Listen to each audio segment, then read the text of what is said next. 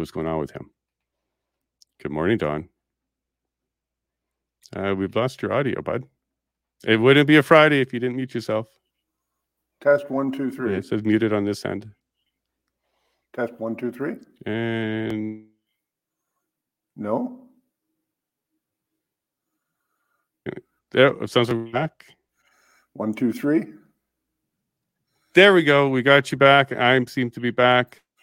Oh, I think my internet's a little bit jumpy this morning.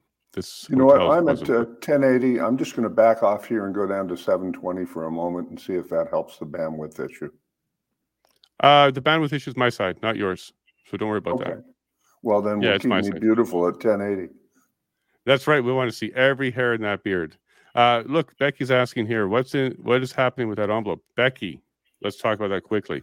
We don't have a date yet on when it's going to be opened. We know that it's going to be opened, uh, but we don't have a date yet. Uh, there were some rumors about Wednesday, Thursday, but today is Friday, so we didn't have that rumor come to fruition. Uh, Vanessa, absolutely. What's in the envelope? A piece of paper with four important lines on it. That's what I can tell you, Vanessa. One page, four lines, uh, but we don't know what the contents are yet as soon as we hear something, we will absolutely let you know. And my hope is it's scheduled quickly. So I may not be able to get down here as quick, but we're going to get that information to you, Vanessa. Thank you very much. All right, Donald, I got one more announcement to make, and that is uh, Chris Carbert's uh, bail hearing was uh, originally meant to be scheduled for October 2nd.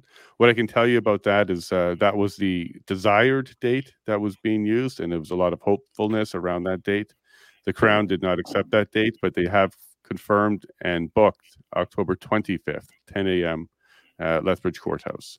Chris is not happy, of course. He's he's pretty upset about this because he doesn't like getting things moved on him. He likes things to be booked and then settled, as we all would expect. But in this case, unfortunately for him, uh, the Crown didn't accept uh, October 2nd, but October 25th is booked and confirmed. So that's the update on that one. Please spread that news because I know a lot of people were trying to make plans for October 2nd. Just suggest your plans for the 25th, please. All right, Don, we got a nice friend here. We got one of our chat uh, members. He's here all the time, watching our shows all the time, providing love and support to us all the time. And it turns out he knows what the uh, cuffs feel like going on to another person when he does an arrest and deals with things like that. So I thought uh, this would be a great time to uh, bring him on and have a conversation. So let's go ahead and meet John. Hello, John. How are you, bud? Good morning. Good morning, YYC, and good morning, Canada. Yeah, Morning, you love the. Y. Yeah, you love the YYC. That's for sure. You're actually the one that came up with the name YYC, one of the first to use it. And yeah, you've been watching for I guess it's about a year now that you've been going on to the show, or almost a year now. Uh, what makes you keep coming back here, John? Uh, uh, Jason Lavigne, it's you, plain and simple. Uh, and um, uh, there, there's something that you have um, a certain impartiality, a certain fairness. Um, you get the big picture, and um, I was attracted to your program. Um, you had kind of finished up doing the convoy business in Ottawa, and then you went to the POEC stuff, and that's where I really began to listen.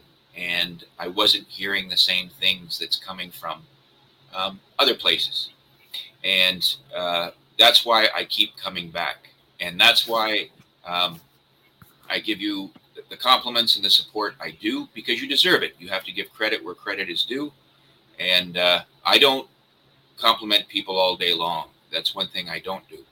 Uh, but you you are on your way, and you've got a great show here, and uh, it's something special, something special. Oh, we love you too, John. And uh, thank you. Thank you. Uh, the main reason for this show is because I was searching for something similar and it didn't exist at the time. And uh, I'm really curious and I'd like to learn. So it's all just working for me on, the, on this front. And I do appreciate uh, the way you recognize my desire to be impartial and trying to get to the truth. And I use my reasoning a lot. I try not to use my emotions as much. I'm not perfect. Sometimes they get in there and I get a little bit optimistic but nonetheless, I would love to have you back often, especially with, with your support like that. Um, and why don't we just let everybody know uh, a little bit about your past? I don't think everybody tuned into uh, your first showing, first time you were on, but let's let everybody know who you are and maybe a little bit briefly about your past. Um, well, I live here in Southwest Ontario. Uh, I'm a retired um, police officer uh, of uh, a major urban police service in the province of Ontario. Um, and um, the last thing I did was uh, homicide cold case before I retired. Oh, wow. Um, uh, 32 years on the job, um, and I'm also a, uh, a married guy uh, of 33 plus years to the same person. I have three, I have three wonderful young people, um, all who have lives of their own. I'm very proud of them, um, and that's who I live for. Uh, and uh, this uh, this sanctuary you see me in right now um, is actually my ancestral farmhouse. Um, this part of the home is about 125 years old, but behind that door, the other, the older part is over 180. And uh, this this farm and this place is where uh, my family started out over 200 years ago, uh, before they made the trip from Scotland here. Um, I am a seventh generation Canadian, and um, I'm all about uh, giving back. Uh, I, I, believe I've proven myself in life, so I'm not looking for a spot uh, a spot anywhere soon, at the trough anyway. Okay, very cool. I like that. I and then when you said this is, uh, I think you said 150 or 25 something years old, and then the other part is older. I was already what? like I thought 100 something was old enough, but yeah, sure enough. Um, very cool, John, and I do appreciate you uh, taking the time this morning. And I know we were trying to connect a bit, but I thought this was a perfect time to bring you on. And then Donald, how are you been? Uh, we spoke to you yesterday. Uh, any changes? Um, you enjoying yourself? Muted again, bud. it's a Friday. More coffee. So I've been on the road. I've been in uh, several different houses in the last couple of days and setting up there in my dungeon, uh, my bunker, and then down here in the basement. Um, I'm with friends and relatives, and uh, everything's fine. So uh, that's it. But we've been doing a lot of family things, and gosh, that's been taking away from my my show here and everything. uh, but I'll, there's just so much exciting happening uh, that, that, I'm just drawn to, you know, meet with everybody and talk with everybody. There's just so many good things happening right now in a world that needs some good things. Absolutely, yeah. We need a little bit more love and, and positivity and progress, not not uh, social progress, but legal progress and other progress. And I look, I'm going to try this, Nick. I'm going to try hard. Motycka, is it Motycka? Yeah, that's perfect. Oh, right on. That's a Friday for us. How are you, my friend? I'm excellent. Thank you very much. Yeah, yeah nice to see you. I'm excited to uh, yeah dig in here and discuss this stuff because, like you just said about the positivity, I'm super encouraged by the fact that a document like this report from the NCI is now out in the public domain and it's part of the collective consciousness now and this information is coming out there from you know independent credible sources and so it's it's maddening and frustrating to read some of the details in there on the the things that the government did throughout that um, the last few years. But again super encouraging that that information is coming out and is now available to the public um, so we can do something with that and make changes that are necessary to move forward and to regain trust in the public sector, in government, in these different um, agencies that have just decimated their their credibility over the past few years. So I'm encouraged. Um, I'm glad to be here. Yeah, you have an amazing smile this morning. You look like you're in a good mood and you're really enjoying yourself. So thank you for being here. Um, now, what I didn't see this morning is the NCI report all over CBC or Yahoo News or anything else. There's other things there, but I didn't catch much at all about the NCI stuff. So for people who don't know, uh, they came out with an interim report because uh, Dr. or quasi Dr. Tam, I like to call her, uh, she came out and started the ball again, sitting there with a mask, multiple feet apart from her colleagues, uh, talking about uh, jabbing again. So the NCI felt compelled, uh, Ken Drysdale and the rest of the commissioners uh, felt compelled to come out with an interim report in order to get the message out that uh, they've done their homework and it's not good. So, for people who don't know, they came out and said it's not safe and effective. And uh, it definitely uh, was known, and the, the evidence shows so. They weren't able to get any government uh, people there. So, the 63 non judicial subpoenas sent out, which means you, there's nothing going to force you to be there. It's basically a, a polite invite to the uh, the proceedings, but all 63 of them uh, were no shows and declined. So this report is heavy on citizens and experts, real experts, uh, and the testimony that they gave across the eight cities for for that period of time. Mm-hmm. And I'm excited to to start going over some of that. Uh, before we get into the NCI stuff, because I'm trying to delay a little bit so that when Chris gets here, because he's been a great father this morning, so he'll be joining us shortly. Um, anybody here uh, aware of the HateGate and the HateGate document that came out of uh, basically Jeremy McKenzie's camp uh, about uh, the work that the police, the RCMP, CSIS were doing around him? Um, I'll start with you, Don. Are you familiar with Hate Gate? Sure, I'm I'm familiar with Hate Gate, and I was at uh, dinner last night with some friends and relatives who are very turned on people. They they they listen to the alternative news sources and such. They were not aware of the hate gate. They were not aware of it. And so there's a lot of work to be done there. And when I filled them in on what hate gate was and what it is and the meaning of it, uh, they, they were astonished that at, at first that the mainstream media has not reported one thing about it. Well, what a surprise. No kidding, because they do appear in it, but not in a favorable light, because they do appear to just be copying and pasting uh, information from uncredible sources and calling it credible. Uh, John, Jason, are you familiar? Yes, oh, please. Sorry. I was going to say, Jason, maybe you wanted to give an, a, a, summary of for the people who are listening, because I suspect many have not yet heard about HateGate. Yeah, yeah. Uh, so all I'll do is I'll go through the other two gentlemen okay. and then I'll fill in the gaps because I want to see who knows what at this stage before I release the cat out of the bag. Uh, John, are you familiar with uh, the HateGate document? I'm learning about it, uh, Jason, and you had um, the lovely Karima on last evening. Um, mm-hmm. with her shirt that I hope she mass markets. Absolutely, um, that has to be out there. Absolutely, um, but uh, it, it's it's troubling to know that these things are going on and they're going unreported, uh, and that's simply because um, we're also busy uh, with our heads down, trying to make a buck, keeping a roof over our heads, and food on the table. We don't have time to spend, uh, you know, scouring mass media for all this information. So it's programs like yours. Um, we get to know what's really going on in this country. Yeah, and I'm very honored to bring that to you, John, and, and break this down, and then having conversations with like people like Karima. That's uh, it's an honor. It truly is. She's honest. She's nice. She's friendly. She's smart. She can't swim. We learned that about her, but she can do basically everything else. Um, so it was really awesome to meet her. And then to you, Nick, uh, are you familiar with the Hate Gate document? Uh, have you heard about it? Been able to read it? I have not actually. No. So I'm interested okay, to hear about it for sure. All right. So we've got basically the spectrum. So we got somebody who really knows it, somebody who doesn't know it, and then somebody who's working their way through it. Perfect. Uh, this is a great way to set up this panel so that we can talk about it.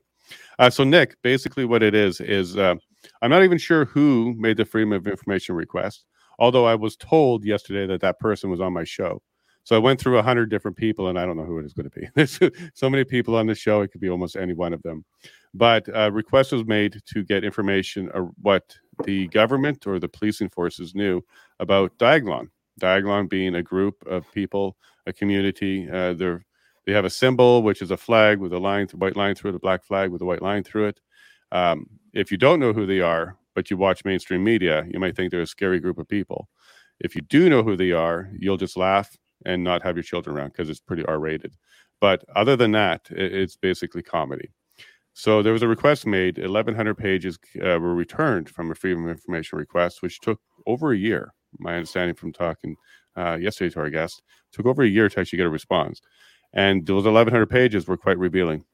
What they ended up showing was uh, collusion with uh, the Canadian Anti-Hate Network, who would create information, create documents, create stories, really, uh, condemning various people, including Jeremy McKenzie, Diagolon, and, and as such. Uh, it appears that their main function in this world is to take benign things, things that are not a problem, and find ways to make it sound like they are problems, and sometimes extreme problems, sometimes ideologically motivated extreme violence as well. Violent extremists, sorry, ideologically motivated violent extremists. So they can go from benign to scary to extreme to ideologically uh, motivated uh, violent extremists without any changes in the material information, without anything changing with the actual facts. It's a pretty impressive way to take a nothing and turn it into a something.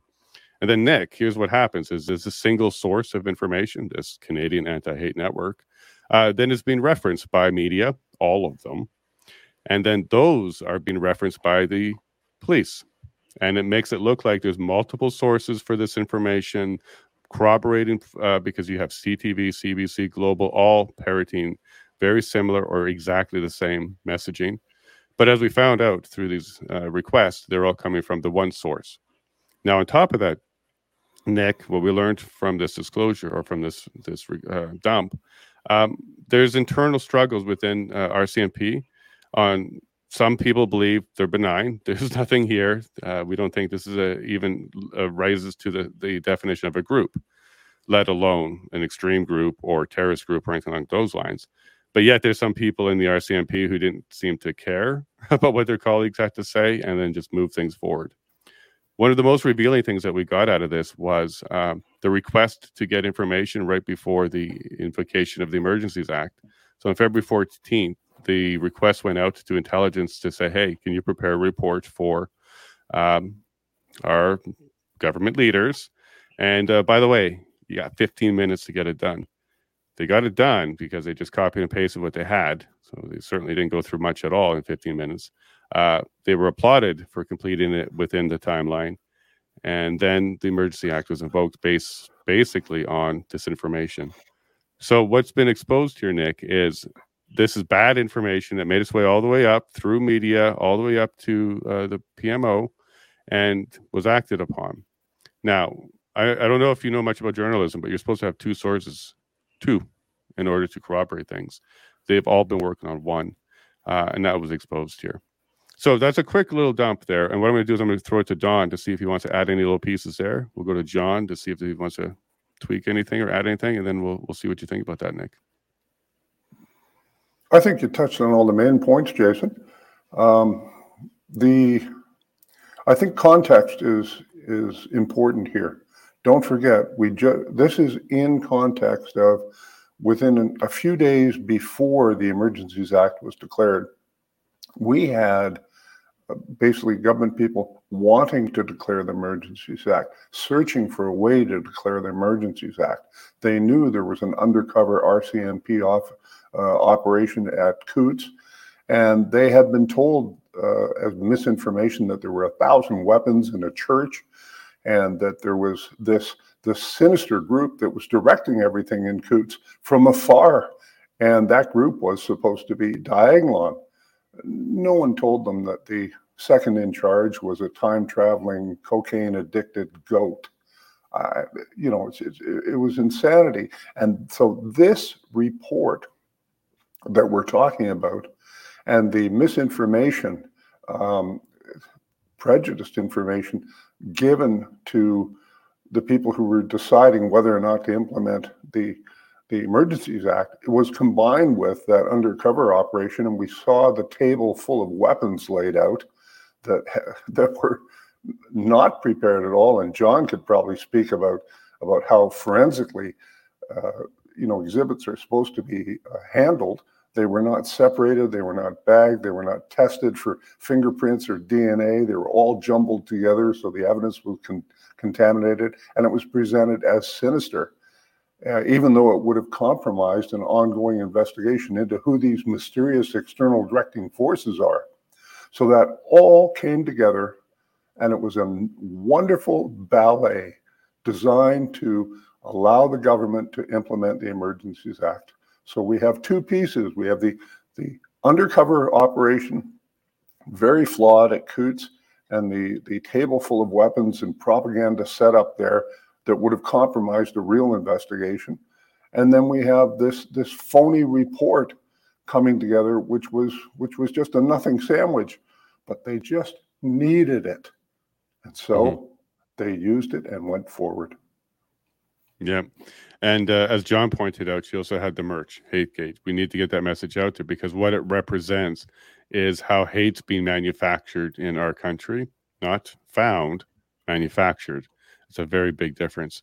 Hey, John, you want to add any pieces to Hategate? Simply um, that uh, the one thing that you have to uh, consider first out of the gate is um, consider the source, the source of that information, um, because that's usually the touchstone to where you're going to be able to follow it back to where it originated. And a lot of those things uh, were contrived um, for a period of time. They had time to put all that together. They collectively um, had time to put all of that together over a period of time. Um, that that's not something that just sprang up because of a convoy or um, you know what the government perceives to be civil disobedience. No, that that was that was put together.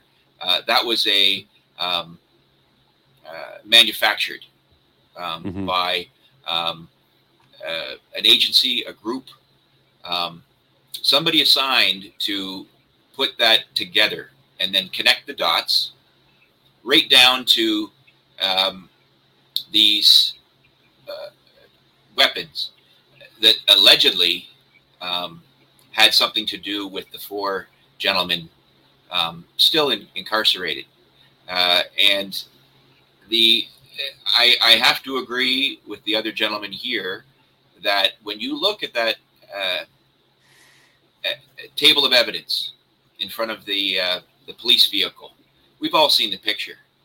Mm-hmm. Um, it just looks out of place. It looks staged, and a lot of that material is not available uh, to um, really and truly to the public.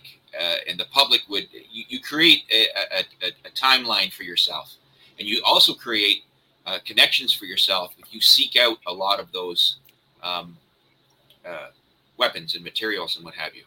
Uh, so it, it, it, it, there's things here that don't connect. Uh, yeah. And um, if you and I, Jason and, and Nick and Don, if we had time to sit down and put together a concept, a conspiracy or anything like that, if we actually had time to sit down, if we thought about it enough, we'd be able to connect all the dots to make it believable. Yeah. If it was if it was, yeah, if it was. real if it was real. Or we would have just or we would have disproved it which is part of the investigation. Everybody everybody forgets that. People get tunnel vision. Oh we've got to find the evidence that convicts. No if you set it with that mindset you'll leave the evidence that that exonerates people. And i'd love to talk with john more and, and my other friend about that later on when we get to how we what we should do now but this this business of just investigating to convict people is where justice goes wrong. Absolutely. And then Nick, you know, other than the title, hate, hate gate. Um, what do you think so far? So the information you're hearing is kind of like the NCI information we're hearing is government's lying to us. They're spinning things. They're making things uh, what they're make them seem what they are not. Um, we're seeing a second version of this now. So the NCI report, now the Hategate report, two different things: uh, vaccine, uh, healthcare, and mandates on one, and then the other one is a police investigation into the national security issue that they basically cr- created out thin air. Uh, what do you think about that? And uh, hello, Chris. Uh, if you give me a thumbs up, I'll bring you on.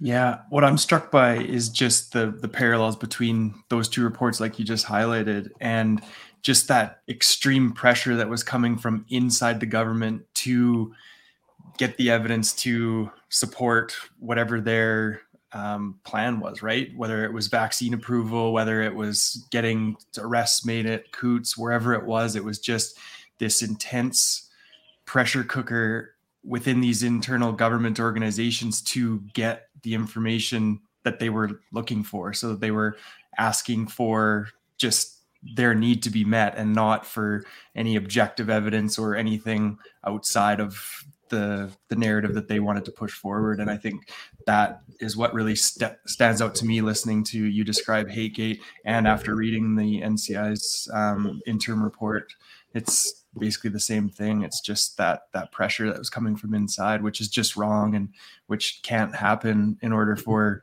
impartial decisions to be made. So things definitely need to change and now they've been highlighted for sure Hundred percent, and uh, you're you're right. That's why we're, we're kind of highlight both of these things right now because they're very parallel. They both seem to have started with the final conclusion first, and then they had to figure out how to get there. Um, the yeah, that's not the right way to be doing any investigation uh, at all. And good morning, Chris. Nice to see you again. What I'm going to do is give you a quick update on who we got here. We have John Patterson, who's a 30 plus year Toronto Police Services retiree uh, who's uh, really interested in, in, following what's going on and having some input on on uh, the the discoveries that we're getting in the last couple weeks out of the NCI, Hate Gate, and other things. Uh, we have Donald Best. I don't even have to explain more. It's Donald Best. Uh, and then we have Nick uh, Motycka, Calgary Police Services. not retired. I, I, believe he left. He resigned because of what was going on there around COVID and mandates and his desire to be a police officer, not an experiment.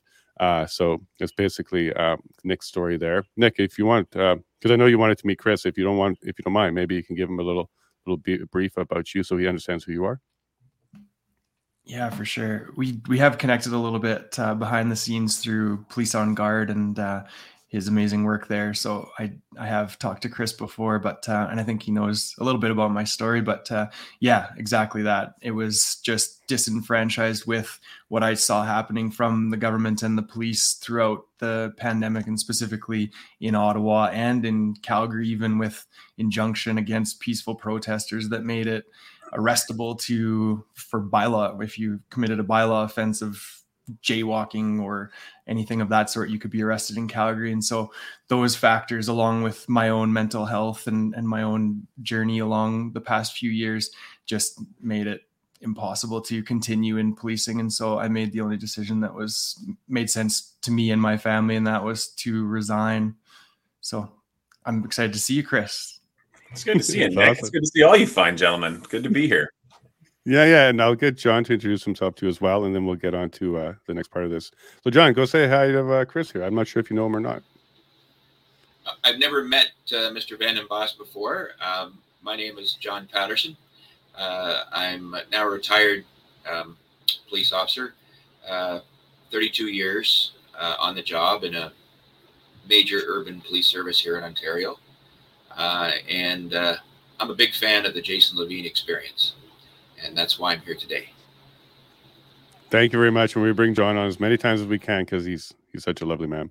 And Chris, what we were doing is we started off with um, touching on just the reports. We didn't dig into them yet. Uh, the NCI interim report, how it's not safe and effective, how the government didn't participate. Sixty-three um, non-judicial subpoenas went out, all ignored when it came to the government, but yet they were still able to have their inquiry and, and, get some information, great information, and come up with an interim report. And then we also started talking about HateGate. So the HateGate uh, document that came out recently as a result of a Freedom of Information request for 1,100 pages from uh, the intelligence and policing uh, in our in our country here. Are you familiar with both of those documents? Um, Oh, here here we go. I'm glad uh, you gave me this lead in today. So it's it's a pleasure to to meet you, John. I police just north of you in York Region and left similar to the situation with Nick. And uh, when it comes to what you're talking about with the NCI interim release of that document, it was no shock to me. I mean, for those of you that have been following my work, I did an interview in May of 2022 with Dr. Eric Feintouch out of the United States, where we brought on all of the world's leading experts, including Ryan Malone, uh, we brought in Peter McCullough, Ryan Cole, we Tess Lawrie, uh, Geert Vanden Bossche. We brought on all the experts and we went over all of the data. And we knew that they were full of crap right from the get go. I mean, that's a legal term, by the way. Yeah, I'm going to be very, uh, I'm going to be very polished with my legalese today. I'm actually fired up because I find it to be absolutely astounding with the level of gaslighting that has occurred in this country that's led to the Canadian public not knowing this information earlier. And it's sad that the NCI, and I mean, I'm glad for the NCI. The NCI is amazing. I worked with the NCI behind the scenes. I actually vetted the commissioners to make sure that they were who they said they were and they were reputable folks. So I know the work that they've been doing, been supporting it from the get go. But it's sad that in Canada, it has to exist, that the NCI needs to be a thing. That Mhm. should have never been a necessity in this country. But here we are, and they're now saying everything that that interview I did in May is saying, and still the media is silent. That is proof positive, Canadians, that you're dealing with a rogue government that has a propagandist arm called the legacy media that does not want you to know and understand the full weight of exactly what it is that they have done to you. Now, when it comes to Hategate, well, yes, I know that document too because I'm named all throughout that document for multiple different reasons. Um, and there's more information coming to light now that they have labeled me anti government, anti authority, and extremely detrimental to the Canadian. And what I've done is extremely detrimental and harmful to the Canadian populace because I believe and still do believe that officers should have and should always stand for the oath they took to uphold the Charter of Rights and Freedoms of all Canadians and that they don't take direction from corrupt governments or supervisors that have bent a knee to corrupt governments. So therefore, I am somehow labeled as anti-government and anti-authority when in fact all I am is anti-corruption. hundred percent, and I'm loving our comments. People are saying we should run the cops, the police, and stuff like that. Hey, Chris, I don't know if uh, Alberta will hurry up or not, but if we get an APP, maybe you should move out here, have uh, take charge of our police force out here. That would be wonderful. We would love to have you. You know, it's Uh, funny you say that, Jason, and I'm just going to say this quickly. I have a lot of comments that have come to me over the last three years, and specifically over the last six months, saying comments like that. Um, there is only one way I would ever return to policing, and in this, and that is, is if it's to clean it up. That's the only Yes. way I can go back. That sounds like a chant for the streets. Clean it up. Clean it up. I think we can do something like that because this is what we need. Um, now, what I would like to get into quickly, uh, we'll kind of wrap up the hate gate because I really want to get into the NCI side of things because this is where they said uh, criminal. They mentioned criminal, uh, possible charges, possible activity. Uh, they're not pursuing it, of course. Um, during the press conference, I was honored enough to to be able to ask a question, and that was my question because they mentioned criminal. So I asked um, why they mentioned criminal, and they laid it out that uh, there's a potential there, a possibility there. Uh, and then they were going to ask for a judicial inquiry or review to go and see if it can go any further. But Donald and I have been speaking behind the scenes, and, and we think that police all over the world are are seeing um, that there could be potential charges uh, that may have reached the bar. So that's what this discussion is really going to focus in on: is what does it take to be criminally charged? What are the standards? What are the limits? And and what is the procedure? And to see, you know, through discussion whether or not we should be considering some of that. Um, so just to wrap up the hate gate thing, uh, Chris, what is your your take on that? I'm sure you've gone through it. You may have even seen some of the actual documents that were received. As a police officer leaving or, or running your organization, how do you feel about uh, the two different categories that we saw? The police officers who were pushing back, saying this doesn't look right, and then the ones who just ran with it. Um, how do you feel about those two groups? Well, I think that it's unfortunate again that there are those two groups because if you look at what happened to Constable Helen Bruce, which we've talked about, that was done on purpose. That was to send a very clear and concise message to officers throughout Canada that this is what happens when you go against the establishment norm and the direction of what they're saying. And, you know, when it comes to Hategate, and you look at who the Canadian Anti-Hate Network is and the the way that they go about tearing people down, there's no proper process to this. There's no actual intelligence being done. They put me out, what was it? I mean, I was a, maybe a year and a half, two years ago, where they did this exact thing.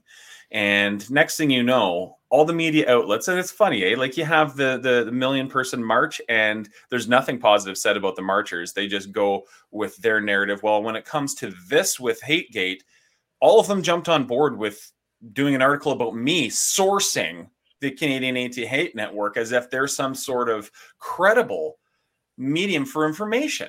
and and now i'm thanking god very much that this is getting exposed because who they are and the methodologies that they use is completely disgusting and they will get found out completely and eventually the dust will settle. It takes time. It always does as mark twain once said.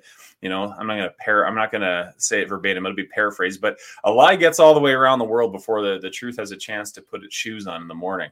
And and the, the truth has got its shoes on and it's catching up and a, a good staff sergeant a good man that i worked four years ago when i was chasing a uh, a drug dealer. I worked my way up from this guy who's dealing pot on the street. Not a big deal, but I knew that he had connections. And I was working my way up to find out who was responsible for dealing a large number of crack cocaine and cocaine around the high schools. I couldn't get this guy. I had all the inter- intel and information. I couldn't get him. Finally went to my staff sergeant. I'm like, how are we going to get this guy? Like, I want to get this guy. He's dealing hard drugs near the schools. And he said to me, and it was the the wisest words that I had heard in policing. He said, Chris, if you're determined and you're standing in truth and you're standing for the people and the rights and the law of this land, it's a long road without a bend. Eventually, it'll catch up and eventually you'll get him. Don't mm-hmm. give up. And I did. And, you know, within about six months of determination, I caught the guy. And it'll be the same in this instance. It's a long road without a bend, you corrupt folks. It will catch up to you. Oh, I love hearing that. And what I love about what you said there is it's being exposed and shows like this and others. This is exactly what we're doing. Uh, CBC, CTV, all the other ones are not touching it at all. And I'm not even sure if Rebels really are over it yet. I'm going to have to check it up. I know that they want to. I know some people are interested, um, but they have their own diagonal thing that they need to work through as well. Uh, John, you're next, and then I'll go up to Nick. Uh, same question. How do you feel about these two groups within the uh, policing force? One that is it appears to be doing a good job, much like uh, Chris said there. They're, they're, they're, traveling the straight road with no bends. And then there's some other ones who are not just bending, uh, but there's entire new paths. They're just off the road and, and they're cutting quarters big time. How do you feel about those two groups? Uh, first, you have to define um, when you say the police, what is the first thing that comes to people's minds when you say the a street police? A street officer. Okay, Okay, good, good. So, uh, to myself, when you say the police, I think of police management, and that is basically those uh, at the rank of inspector and above, because they're the ones that pull the strings. They're the ones that um, run uh, basically staff sergeants, sergeants, and constables. Uh, they're the ones that give them direction. Um, they're the ones that put them on the front line. So the officers, when you see them on the front line, they're not there because they want to be there. They're not there because they have any certain conviction um, that you know there, there's wrongdoing going on. That's their job by their office um, and by their oath. They have to be there in order to maintain employment. Basically, at the end of the day, um, there's also this thing, uh, Jason, uh, here in Ontario anyway, known as police services boards, and they came into be.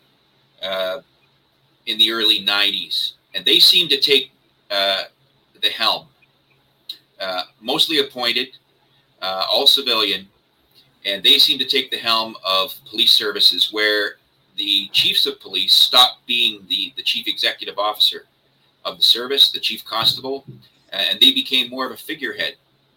And that's where things became really convoluted. And that's where you got all of this institutionalized racism business, and and that's where you got all of these redirection of um, of uh, facilities and faculties and that sort of thing. Um, if anybody remembers uh, uh, a person by the name of Susan Eng and her reign of terror in Toronto uh, in the early 90s, uh, that was a, an absolute direct turn left. Um, and, and their mentality at that time was they were going to um, disarm the police. It was going to be more like um, Scotland, where they would drive around with with weapons in the back of a trailer, and if they were needed, then they would they would show up with this trailer. It was that bad. So.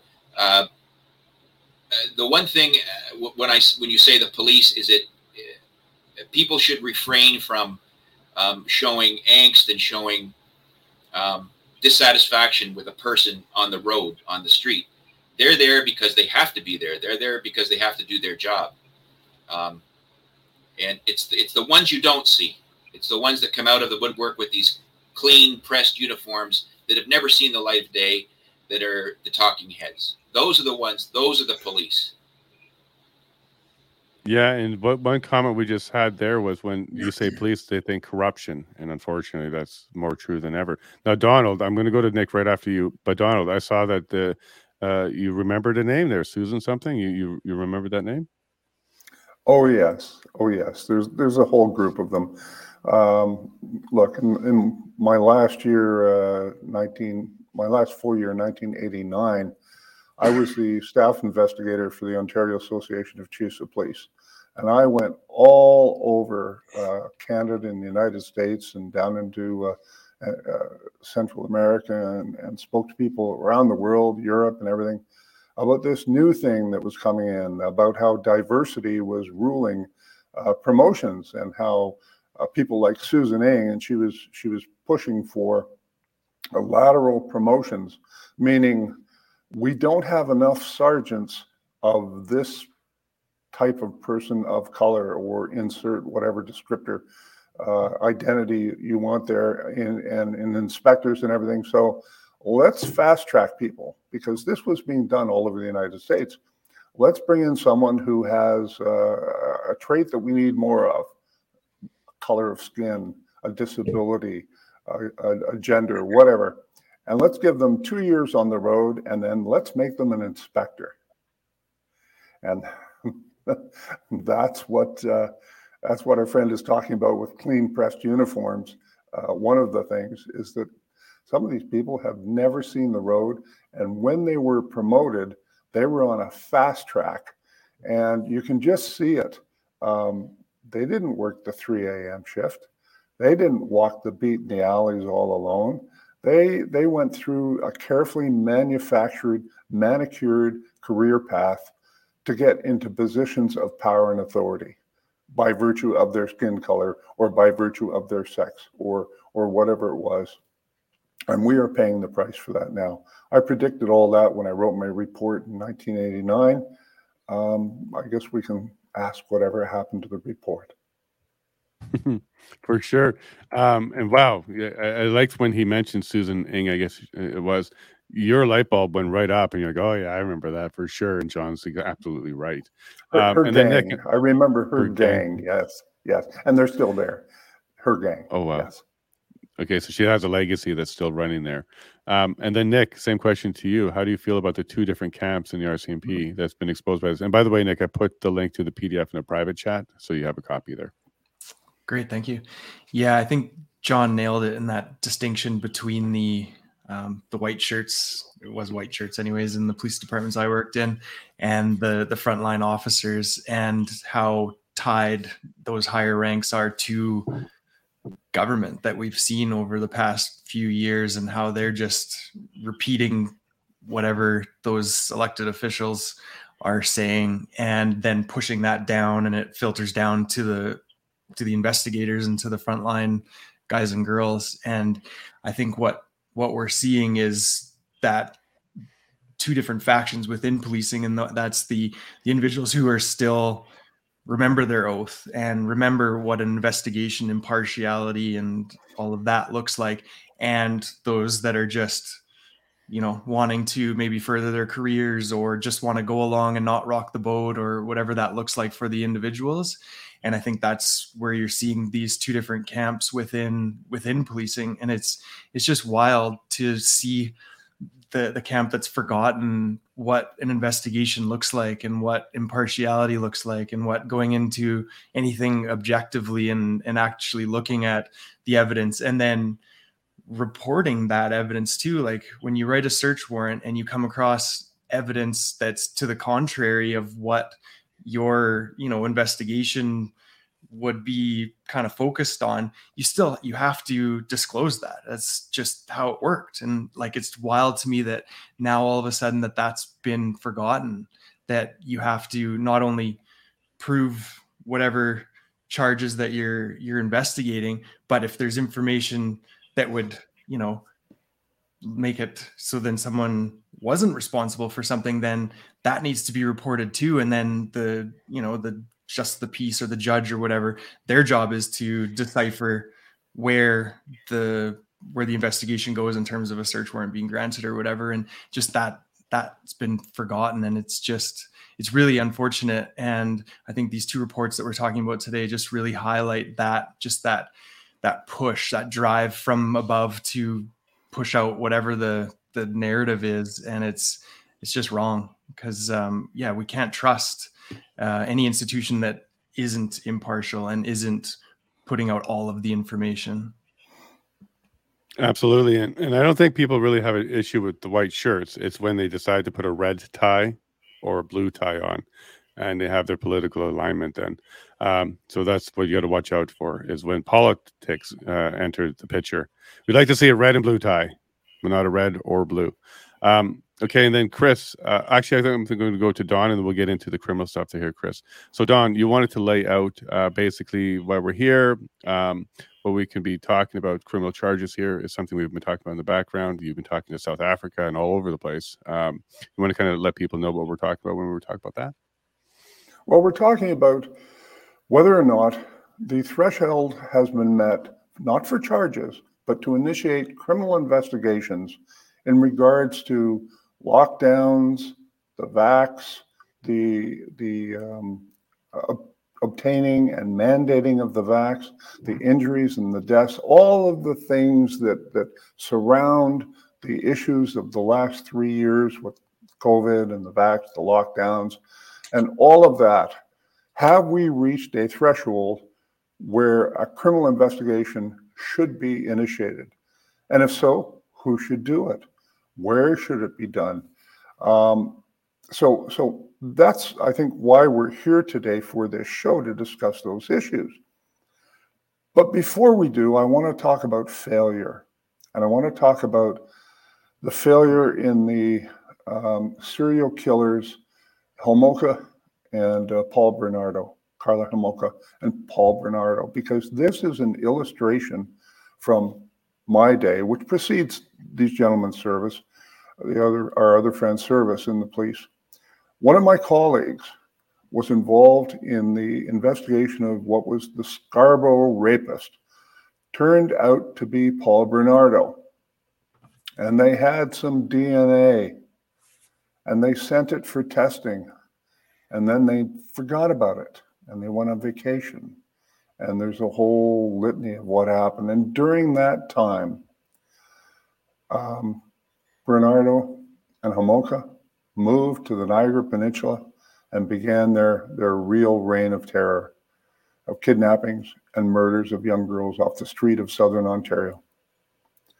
And all of that really could have been prevented by the implementation of a major case management system. And it eventually evolved. I mean, we had our systems before, and I have my systems now in private service. Uh, some of the cases that, that I, I handle have well over a million exhibits and documents, each one meaning something.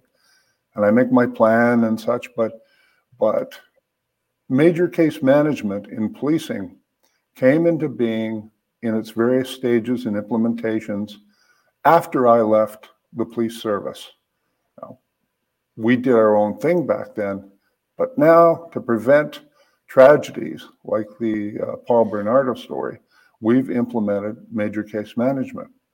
So, what I'm saying here for the people who don't know, there's various stages of an of, of, of an investigation that leads to any charge. Start with speeding, you know. So so there's there's that issue, and I I think that my other friends here are far more qualified to speak about professional case management systems that are in use today.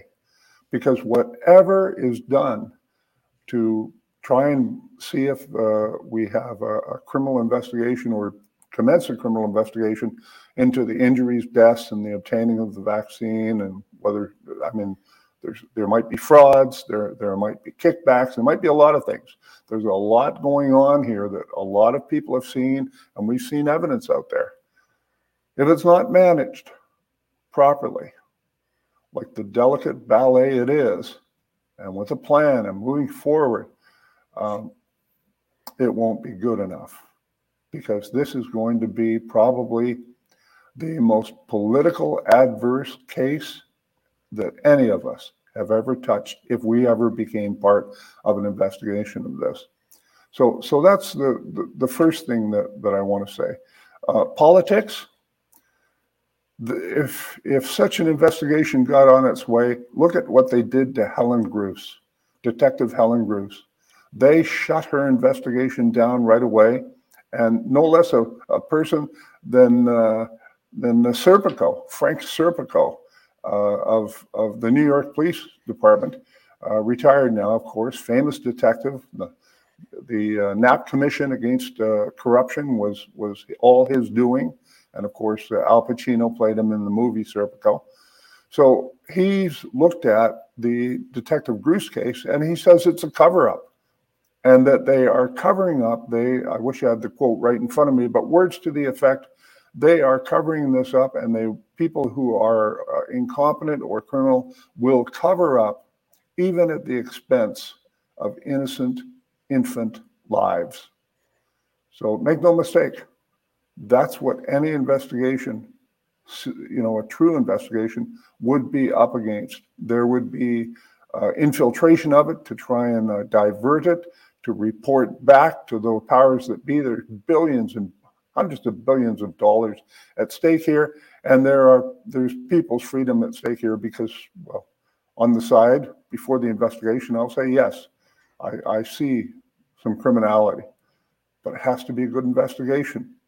So, um, you know, if our other friends could speak about how we know that we have a, have reached a threshold or not that a criminal investigation should be initiated. So should, do we see the threshold has been met or not?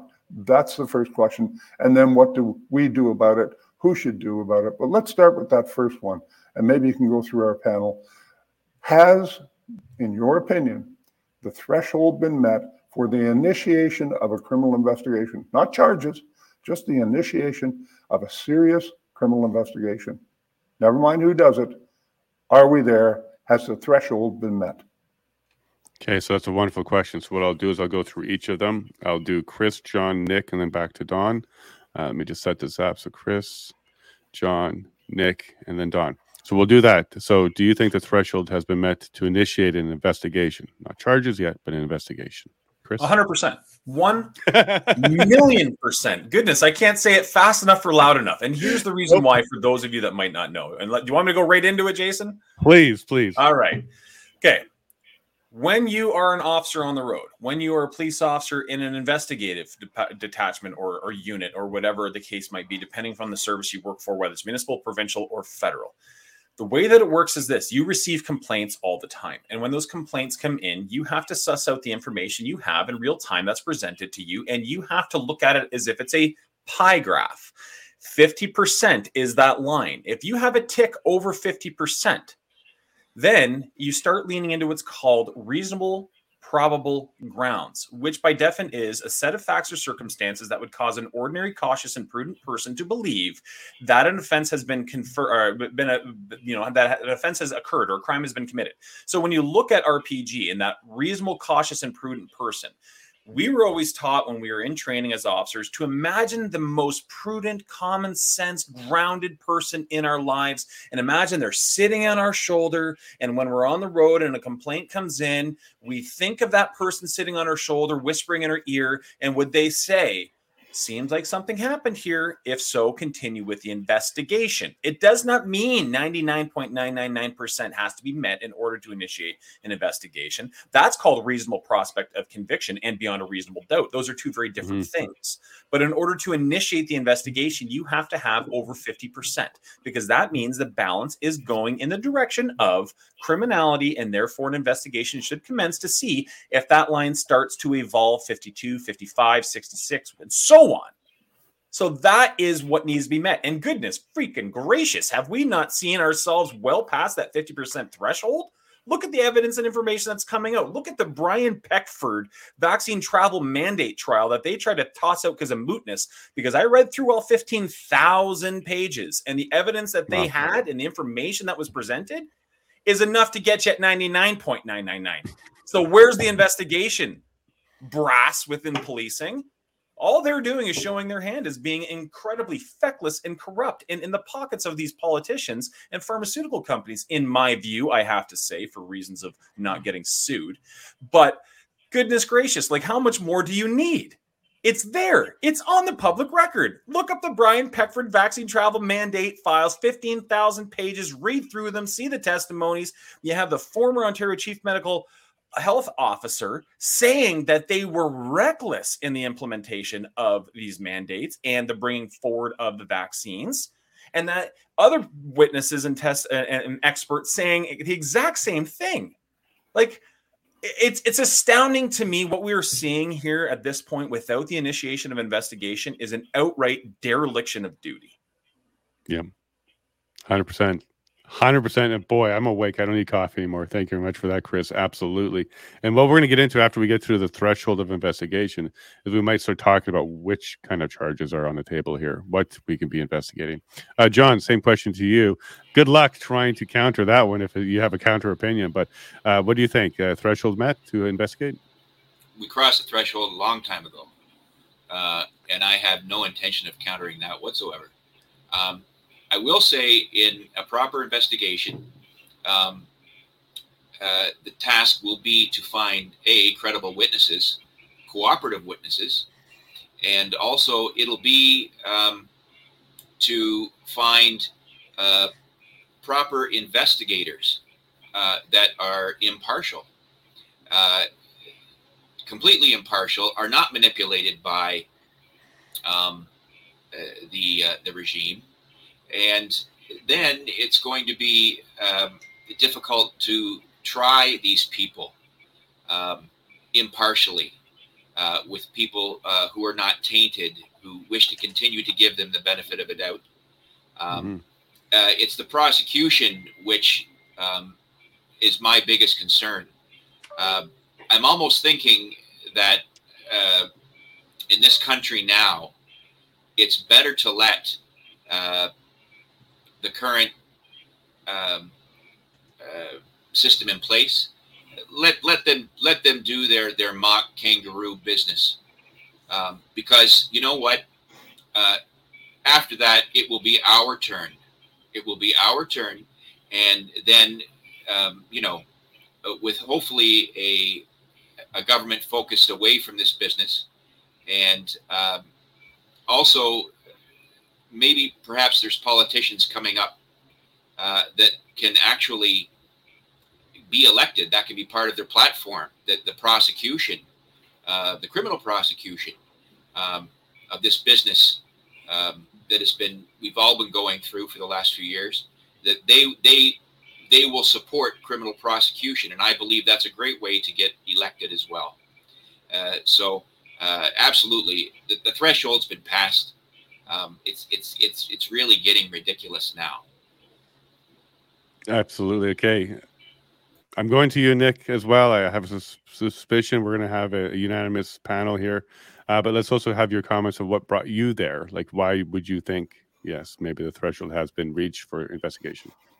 Yes, absolutely. And I couldn't, I can't add anything to what Chris said. He nailed nailed it, and uh, I just love his passion and how fired up he gets and and that's how we should all be feeling and that's definitely yeah. how um, us talking today do feel about it and it's just it's just yeah it's disheartening um, that it's not happening already and that steps aren't being taken to right these wrongs that have happened and continue to happen and i mean we look at why this nci um, interim report came out and it's because the government is still pushing this stuff and it's it's harming people. And it's just really sad that there isn't more of a movement within policing within health canada within these different organizations to to come out with some truth. But at the same time when i kind of take a step back and look at it with a, a more zoomed out perspective is that this all has to happen. This chaos and this um, just this level of corruption has to has to come up to the surface in order for something better to come in and replace it. And so it's tough right now to be listening to this stuff and be witnessing the lack of you know investigations happening and, and different things coming out.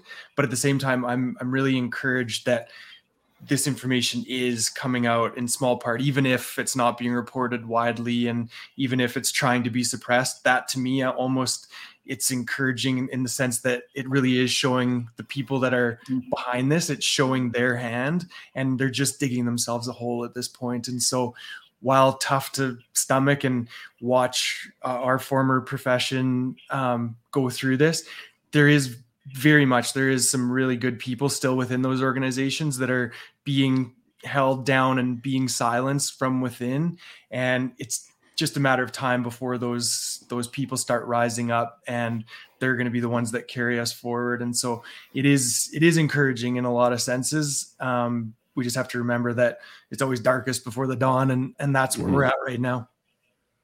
I like the way you let you ended that. It's darkest before the dawn, and I'm pretty sure Chris's little guy who's in his ear probably started off as a grounded, calm, well-mannered person, but now he sounds like Alex Jones.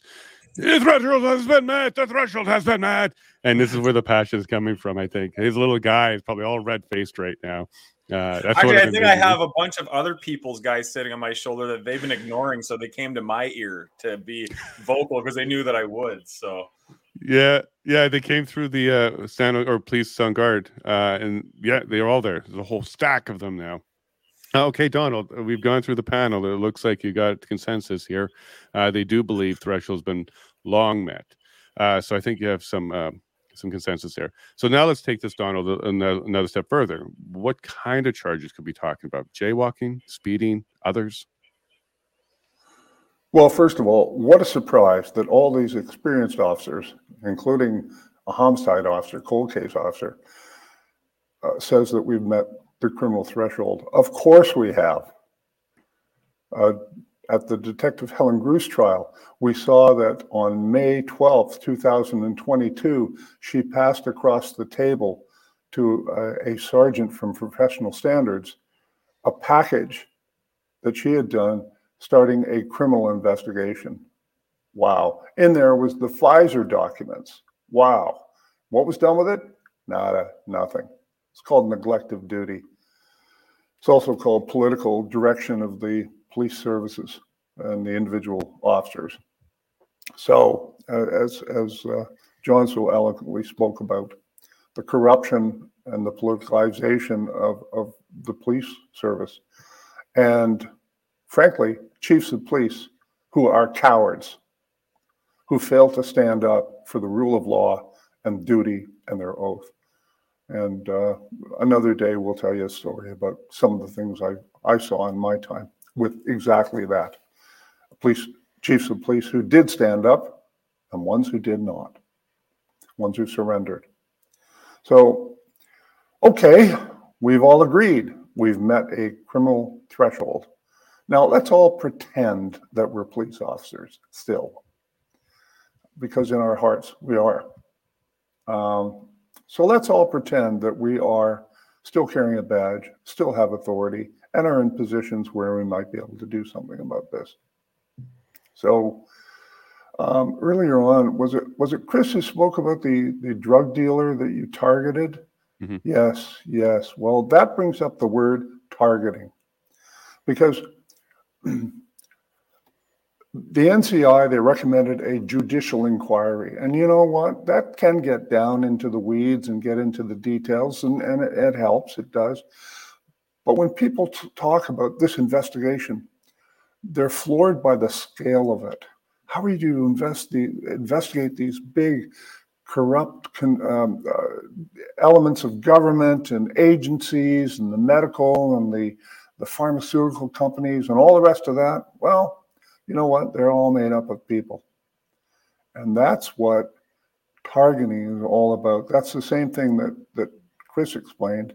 When you focus and you have to focus, you have to pick your targets. And sometimes you pick some low hanging fruit so they'll roll over on somebody who's a little higher up. And hmm. sometimes mm-hmm. it's just because there's evidence pointing, easily had pointing in that direction. And there's another person over here that's just as guilty, but it's a tough road to get the evidence against them. So these are all factors that, that come together. And once again, an investigation needs a plan, it needs strategies, but it has to be fluid. It has to be reviewed. There has to be there have to be people in charge of various areas, and, and my friends will speak about this uh, far more eloquently than I can now about modern procedures for doing this. So I, I want to ask the panel: pretend that you're still a police officer. Pretend you are have in in some position where you have enough authority that you could implement an investigation. We're talking, I think we can agree, we're talking about worldwide events. But we live in Canada, and that's that's our duty. But there's going to be evidence in other places. And there's going to be evidence out in the media, but there's going to be evidence that's not in the media. And there's going to be evidence that might be obtained this way or through that witness or through that uh, that that uh, whistleblower who wants to remain anonymous. There's going to be all sorts of places we go. But here we are. We're all police officers. We're sitting here at this table. We've gotten together. Coffee's on the table, or maybe a shot of Drambuie, because this is how a major investigation starts. What do we do, gentlemen? Someone please start. What do we do? You're in charge of this table. Um, I'll pour you a coffee. Let her rip. Well, I if like I that. may, Jason. Yeah, yeah, we'll go what I right do here. is I always defer to the most senior officer at the table when I'm in any investigative unit. So I'm going to lean on uh, John first on this one, if that's cool. Yeah, cool. So, so like Donald said, there sometimes you start with the street people, work your way up. You don't target necessarily the top guy. Yeah, John, let's see how you would uh, unravel this or or strategize this. Where would you start, John? big picture. Um, uh, a uh, whoever, whatever group of investigators, and it's going to be a very large group of investigators, um, endeavors to participate in this um, in this sort of um, long-term investigation. Um, I believe they should no longer be serving police officers. Uh, the one thing I have found um, is that um, there is a dichotomy between uh, police officers who are pre-retirement, still on the job, still still in the mix, and those of us who are retired or have been retired from a while and have gotten away from that that um, pressure, that that stress, you know, um, the politics. Um, and I, think it, it, as uh, any police officers who are listening to us today, uh, I can tell you that your mind will will free itself um, once you retire. It, it will in time. It takes time, but um, I'm thinking the investigators should be away from the active police environment. Number two, the investigator should have actual investigative experience. Um, not somebody who checked off all the politically correct boxes on the politically correct job application, um, but someone who has been around the track a few times and someone that um, has taken trials to court and that sort of thing, understands judges' rules and rules of evidence and and that sort of thing. Um, and uh, number three, um, the uh, investigators uh, should be removed from any kind of element of remuneration from a government source. Uh, there, thereby, there, there's no longer handling of what you do because someone's paying your, your wage.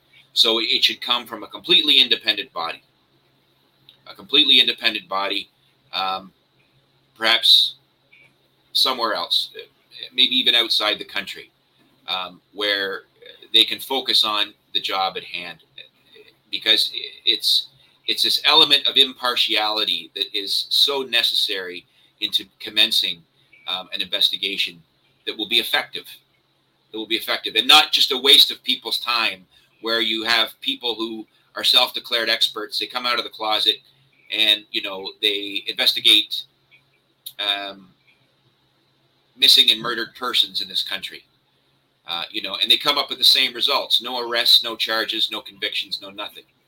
Uh, so you know, it, it, the Canadian people deserve their money's worth. That would be my pitch. I like that. I like that a lot. Um, disconnected from the government, no paycheck connection, no leadership connection, retired and willing to do it. Investigators, we absolutely don't do the whole uh, ideology or the diversity, inclusion, and equity thing.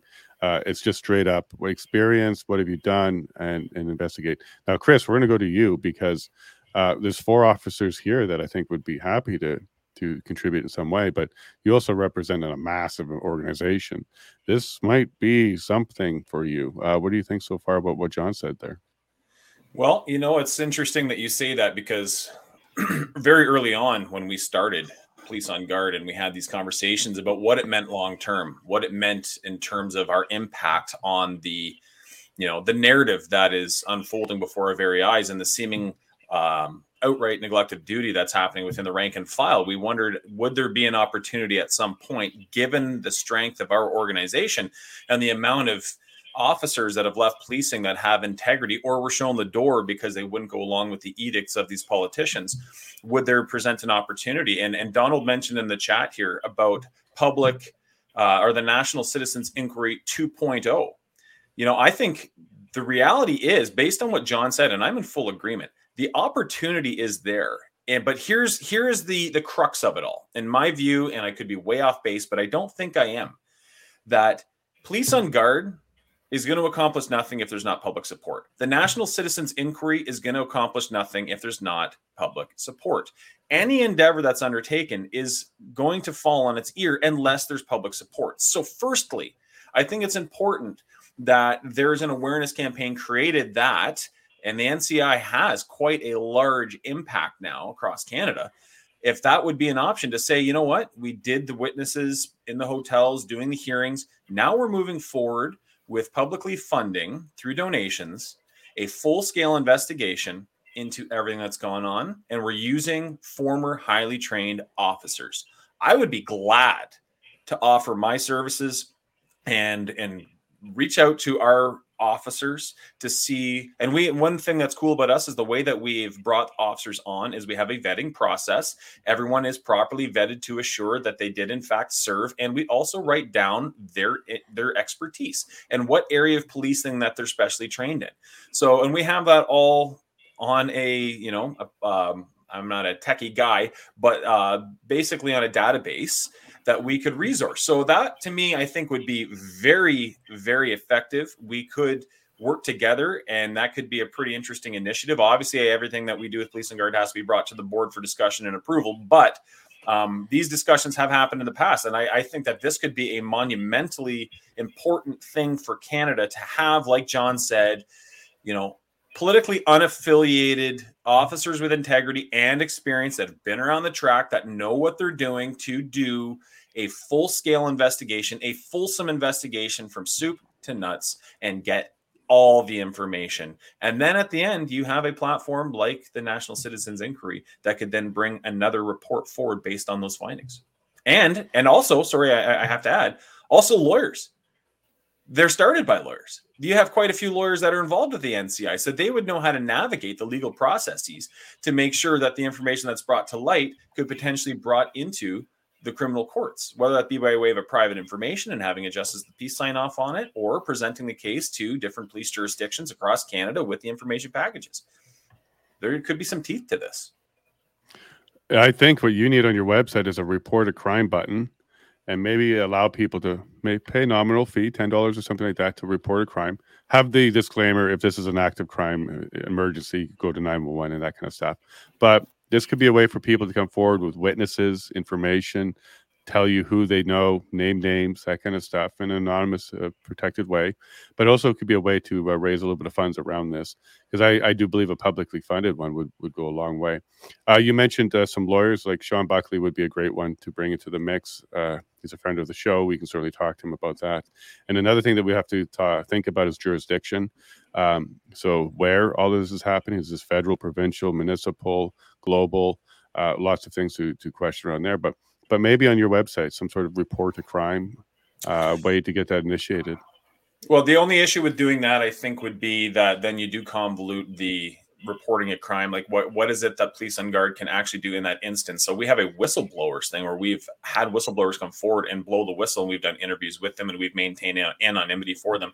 But i think it would have to be broader scale than that. Like this would have to be a national citizens inquiry or something of that level led thing where um the whatever team is assembled, I think anonymity would also have to be important as well, so that they can go forward and affect their investigations without having an ad hominem campaign quickly thrown against them by the media.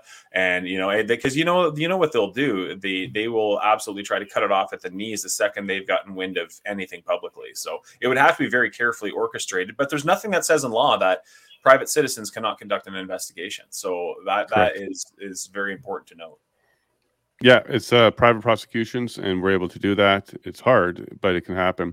So maybe the National Citizens Criminal Investigation (NCCI) uh, that might be a, a, cool thing to get going. Um, I think Nick, you were next on this one. Uh, your thoughts on what's said so far?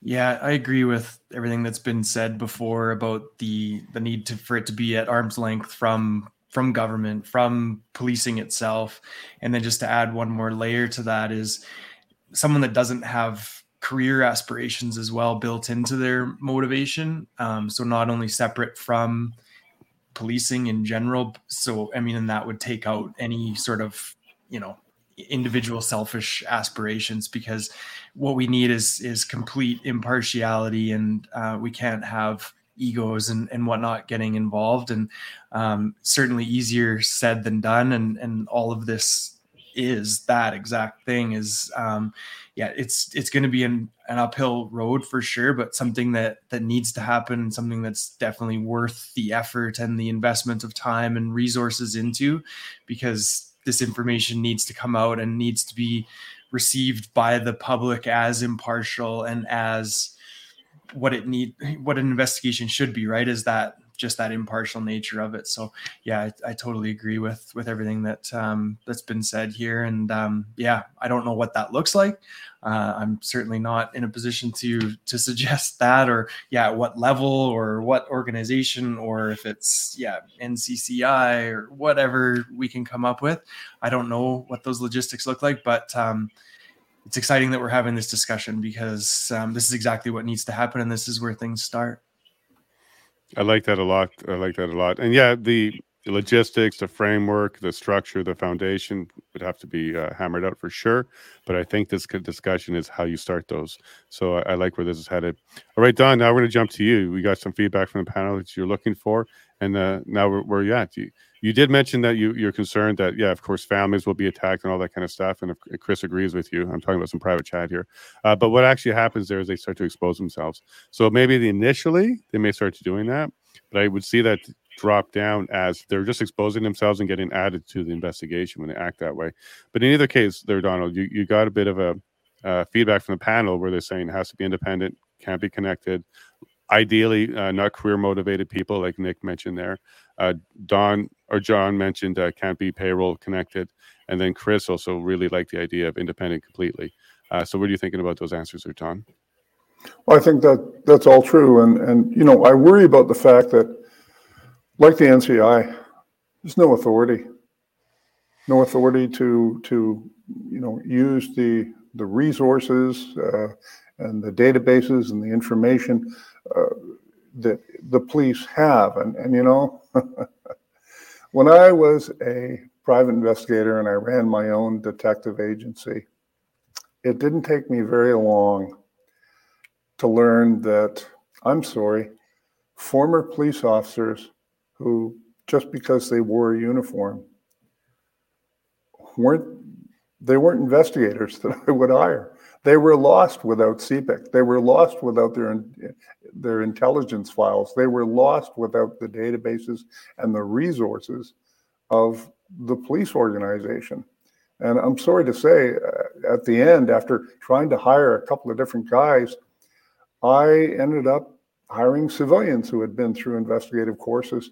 I found that for much of the work I did, they performed better. And isn't that exactly what uh, some of our panel have spoken about here?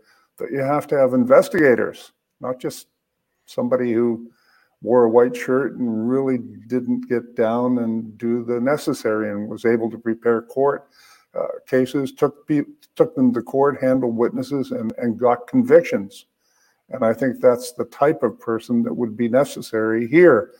Um, and, and, and that's the truth. So let's say that even without we had authority, we have no authority, no uh, real access to police data. I've thought about that a lot. Would a civilian investigation of, you know, with retired experienced police officers and other specialists, forensic people, lawyers and such, would they be handicapped by the lack of police resources? And in this case, I don't think so. I think we could. A, such a, a team could put together a package. But then what? What do you do with it? Well, like Detective Grus, you could hand it over to a, a, a, fellow police officer who would do nothing with it, even though they are guilty of, of, of, of neglect of duty.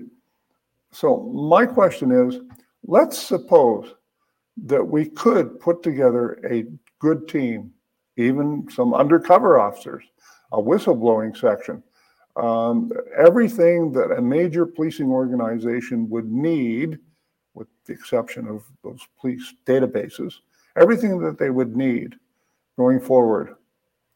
And we targeted a few people, and, and we would have targeting tables. We, we would sit down and discuss it, and, and it would be something that would continually develop as in as someone would walk in the room and go, "Oh my goodness, look at this piece of evidence."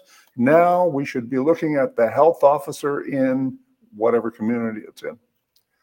But once we put that package together, court ready as far as we're concerned, what do we do with it? Who takes it where? What happens if nothing happens?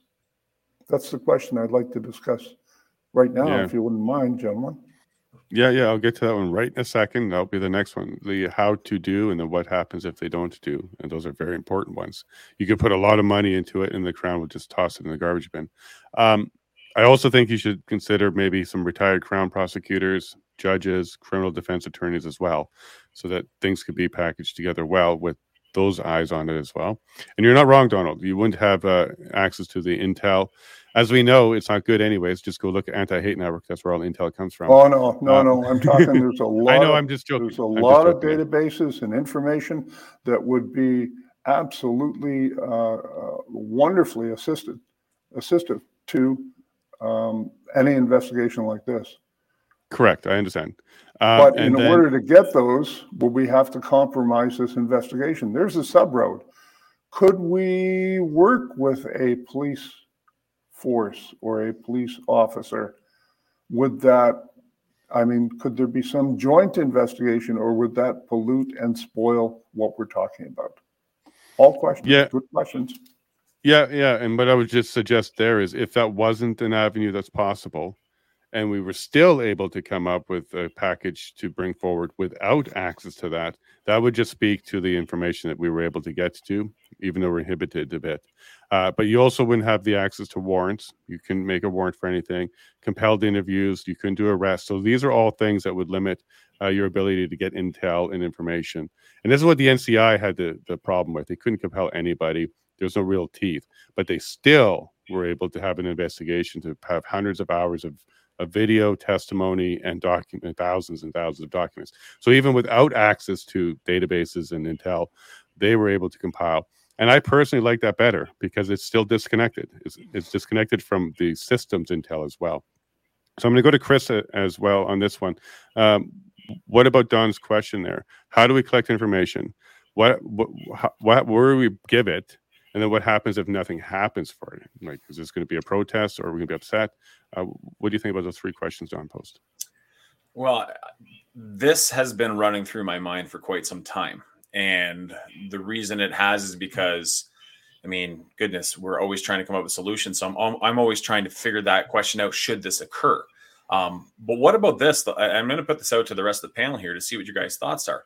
What if the National Citizens Inquiry were to do this, or something of its like, and the team were assembled, and the investigations were to happen, and it's done with the same sort of platform as a major case management, where you have people that are tasked, you have case management officers, you have people that are doing this properly, thoroughly, and everything is considered and covered. And what is being investigated is the criminality in terms of the vaccines, what they knew when they knew it, the mandates, what they knew when they knew it, whistleblowers inside to talk about the, the the conversations that were happening. You do ATIPs and FOIs, all the information, all the evidence, everything. Now let's say it's on the table. Okay. Now the NCI or whatever you know organization that is spearheading this puts it out to the people that they can use as their evidence package if they themselves, because we all know that police will not take a complaint unless there is a victim. Let's say they are the victim of one of the, the the, the results of this corruption, of this criminality, and they then go into the police bringing this package. Now, when it's only one, two, five, 20 people across Canada, maybe it doesn't have a lot of impact. But we're talking about 90% of the population took this vaccine. 100% of the population were impacted by the mandates. What if you have every police station getting inundated daily with 20, 30, 40 people making complaints and bringing in these evidence packages saying, this is done by former officers that are willing to testify to their findings. I want to make this complaint because this is what happened to me. And this is all the evidence that led up to me being affected. Then you have a groundswell. And that's very difficult to turn away. And that's very difficult politically to try to wash. Comment there. Okay. Comment there. Yep. Yep. Yep. So I, I love this, Chris. Suppose that we even coordinated the target of the investigation. Let's just say the health officer of some major Toronto, oh, I'm sorry, some health officer of some major provincial capital. Oh, uh, a big city, a health officer. And that person was targeted. And we found 100 people in that city or the county, or maybe up by Sudbury or whatever, wherever it is, or Vancouver. And we and, and we coordinated coordinated that way too. Here is a package against this particular person who had influence, who did this, who did that, and took money from Pfizer, let's say, because following the money is going to be a big part of this investigation. But let whatever it is, and we have a person trying to get 100 victims in that jurisdiction with that targeted package and give that to the police in that jurisdiction. So that just adds a little more to what Chris was saying there. So we'll go to um, John now to uh, answer the, the questions from Donald as well. Uh, how do we get there? How do we package it? And what happens if they don't uh, do anything about it? And you, of course, can comment on what he also had, had to mention there as well. First off, um, it needs uh, political will. So it needs a different government um, in order to be effective. Um, I myself would start off. Uh, my my thinking would be start off and detain the perpetrators. Uh, simply, you know, um, mirror what they've done to Canadian society. Send the message: this is going to happen to you because you participated in this. So detain the perpetrators. Um, seize their funds, their bank accounts, um, everything uh, in this country and offshore. Um, secondly, chiefs of police in this country they need to be given a commission, a commission of five years, and that's it. Um, and they need to be um, uh, people uh, or society, the voters, what have you. They need to be able to recall that chief of police, and they should have set guidelines for their rules of engagement, being first and uh, first and foremost, the police service they're responsible for, and the men and women who work for that police service. That is their number one obligation um, uh, create a new uh, National Police Services Act uh, with specific investigative guidelines um, uh, that we can all function by, not one for Ontario and not one for BC and so on and so forth. Um, because investigators have to know they're working within certain uh, parameters. Um, And um, most of all, uh, I think the best way to look at the, the prosecution uh, of these crimes against our society, against humanity, the best way to look at the pro- prosecution is you have to go back in history to what is known as the Wannsee um, Conference, Wannsee, W A N S E E. And that was a group of Nazi hierarchy that uh, decided they were uh, going to have a conversation about the, progress of the war and what they were going to do militarily and also uh, what they later described or was later described as the final solution. Um, they were all prosecuted appropriately, and um, I believe that is the same uh, framework that this entire investigation, the case, and the eventual prosecution and conviction uh, should follow.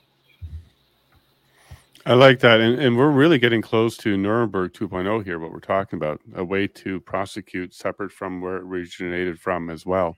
Uh, I don't know. Maybe we're going to have a Lethbridge 1.0 uh, somewhere in Canada where we do something similar to Nuremberg. Um, sorry to go dark, dark there, but this is what's starting to sound like to me a way to prosecute the offenders. And it could take 100 years to get this done too. Um, something to consider. And some of the comments that I've seen here is like, who do you put the handcuffs on? You can't put handcuffs on the Corporation of Canada, but the people who are running it and the people, the individuals, is what would be targeted here. Uh, correct me if I'm wrong, Don, but when we get to that, we're going to start talking about like, we don't have to name names, but who would you be targeting? Uh, Nick, uh, comments currently on what we should, how we should put this together, who do we bring it forward, and then what happens if nobody uh, takes it seriously or do anything with it? Yeah, I, I definitely agree with what John was just saying in terms of the more of a, a, worldwide effort because this didn't just happen in Canada, right? This happened in in all sorts of different countries and at different levels. And I think there needs to be that political will that John just touched on, and that's not certainly not coming from any of the governments that we currently have in place. Um, and then that once there is that political will, that will in order that'll give that investigation more teeth and and more give them the jurisdiction to to bring people before the courts or tribunal or whatever it looks like.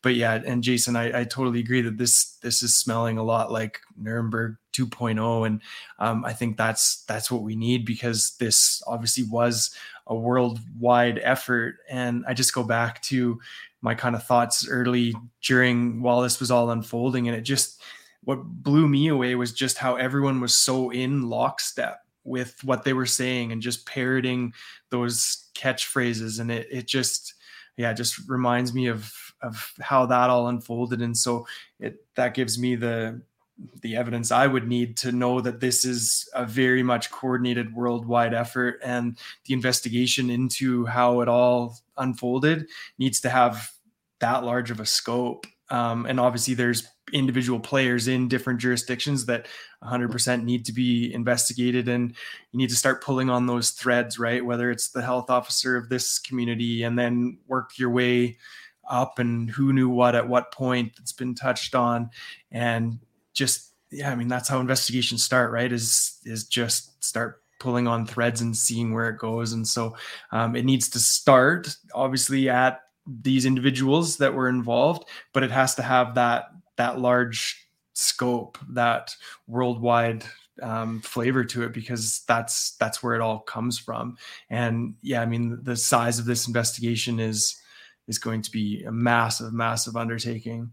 And um, yeah, I'm I'm excited for it. And again, I just I know I keep going back to this, but like this is all super encouraging to me that that these mm. conversations are happening and we're going to look back at this time it's going to it's going to take time and it's it's going to be ugly it's going to get darker before it you know the light starts to come in but it's happening and this is all very encouraging to me Oh, I love how you're smiling today. You're in a good mood and you're loving this.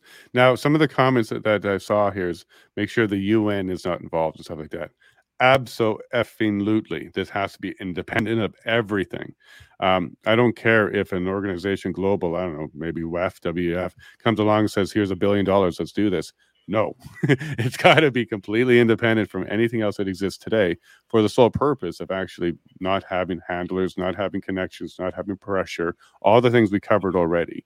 So, yeah, to the commenters who are concerned about it being UN connected, ah, uh, uh, can't be. Don, Don, would you agree with that?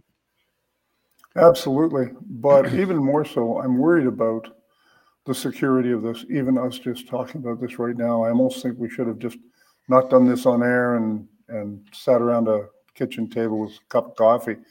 Um, but here we are, and, and this is what it is, and sooner or later it would come out. So let's say we we get some political will or just citizens' will to do this. I disagree that we have to wait for some laws to change uh, or even governments to change to start this know that whoever starts an investigation like this, maybe even for just being on the show and talking about it, is going to be targeted. Going to be targeted by by a, a billion dollar, multi billion dollar, trillion dollar industry. It's all about the money, and now it's all about people protecting themselves because they know what they have done, and they can't hide the injured or the bodies any longer. And these these revelations just keep on coming with the Pfizer papers and the Moderna papers and all the rest of that. So, look, we're, we're into it. We're into a fight. There will be many good people who think they can assist, who would like to assist, but really aren't of the quality that we need for a, a core investigative team.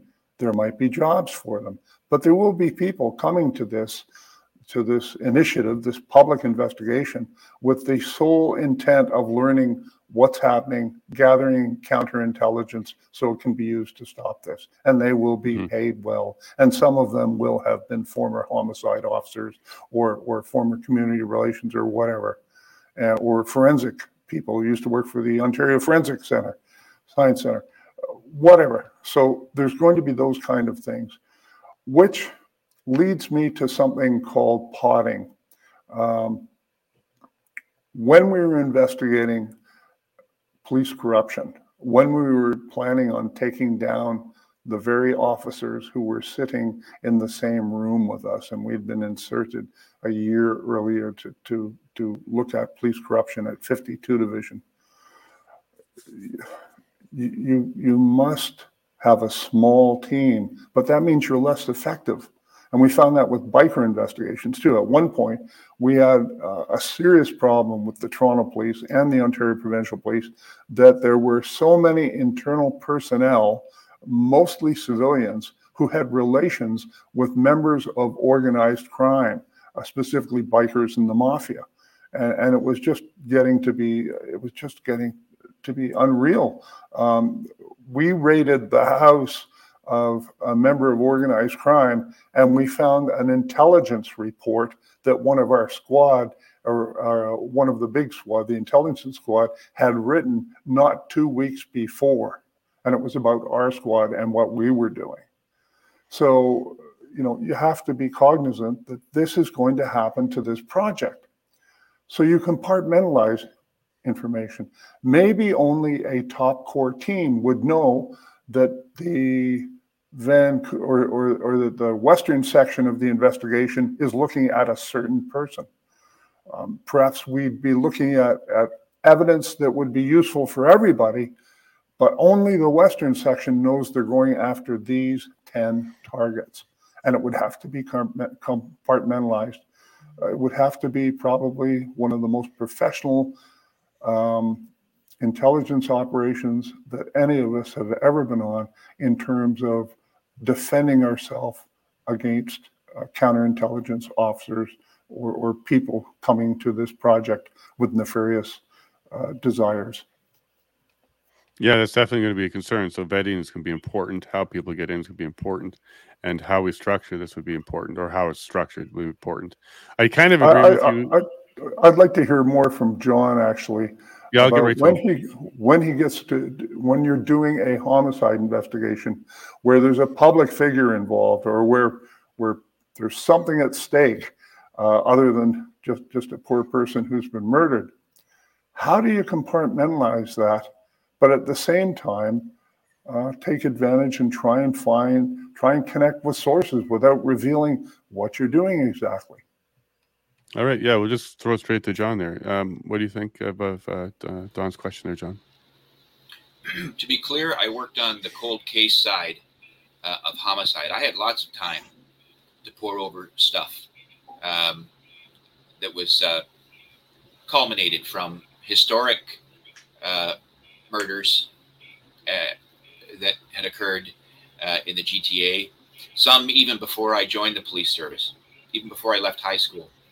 However, uh, I will say that the investigators that did do the initial investigations um, did a good job with the resources they had at the time. I was most impressed by that.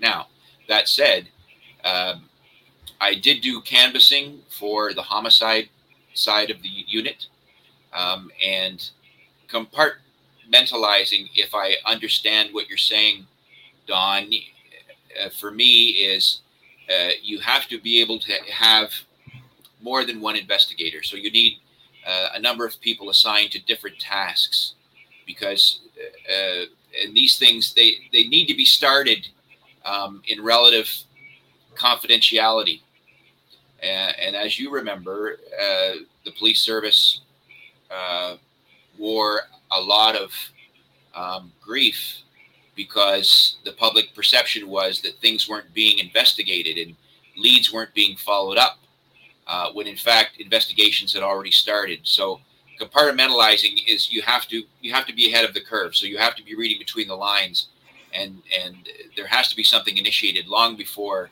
the public ever knows about it.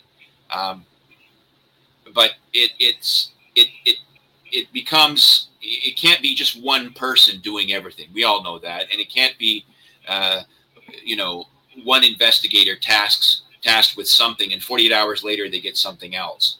So it, eh, there has to be adequate resources assigned um, to these uh, events.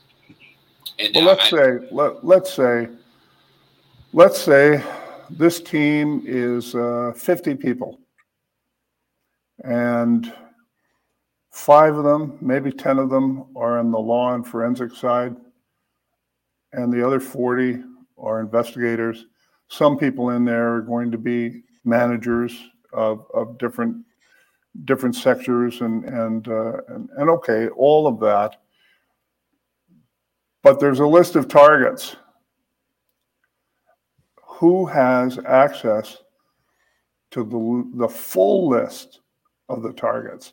Do groups of investigators know that they're only going after these three targets and they don't realize that there's another 25 targets all across the country. to my mind, that's the way you would have to compartmentalize each of the investigations into each target. Uh, you know, not every investigator can have the list of all the targets. Let's start there. Yeah, you're right. Like the information is going to be, we got to we got to treat it well and don't want to get it out. So this can't be an open source and publish everything. Uh, but John, he's got a good point there. How do we how do we be sensitive with this? It, uh, I agree, uh, um, hundred percent, because you're only as good as the integrity of your investigator, right? You're only as good as the integrity of your people. Uh, it may be that kind of comes down to something more so akin to what the military does. Uh, certain people get certain levels of clearance, right? So in the in the mili- military, especially the American military, um, you are hired to do a specific job there's specific tasks you're assigned to. You don't know anything else outside the scope of what you're supposed to do. Uh, so uh, that would that would probably work on an investigative level. That you provide specifically what you're detailed to do, and then you provide that as part of a larger investigation that gets all the pieces of the puzzle get connected. Um, it, it just it consumes mass vast amounts of time. But of course, their time should be on the side of the investigators. Okay, okay. Uh, Don, you want to comment back before I go to uh, Chris here? Well, I I don't know. I'd like to hear what Chris says about you know. My thoughts are three guys sitting in a basement are not what we need here.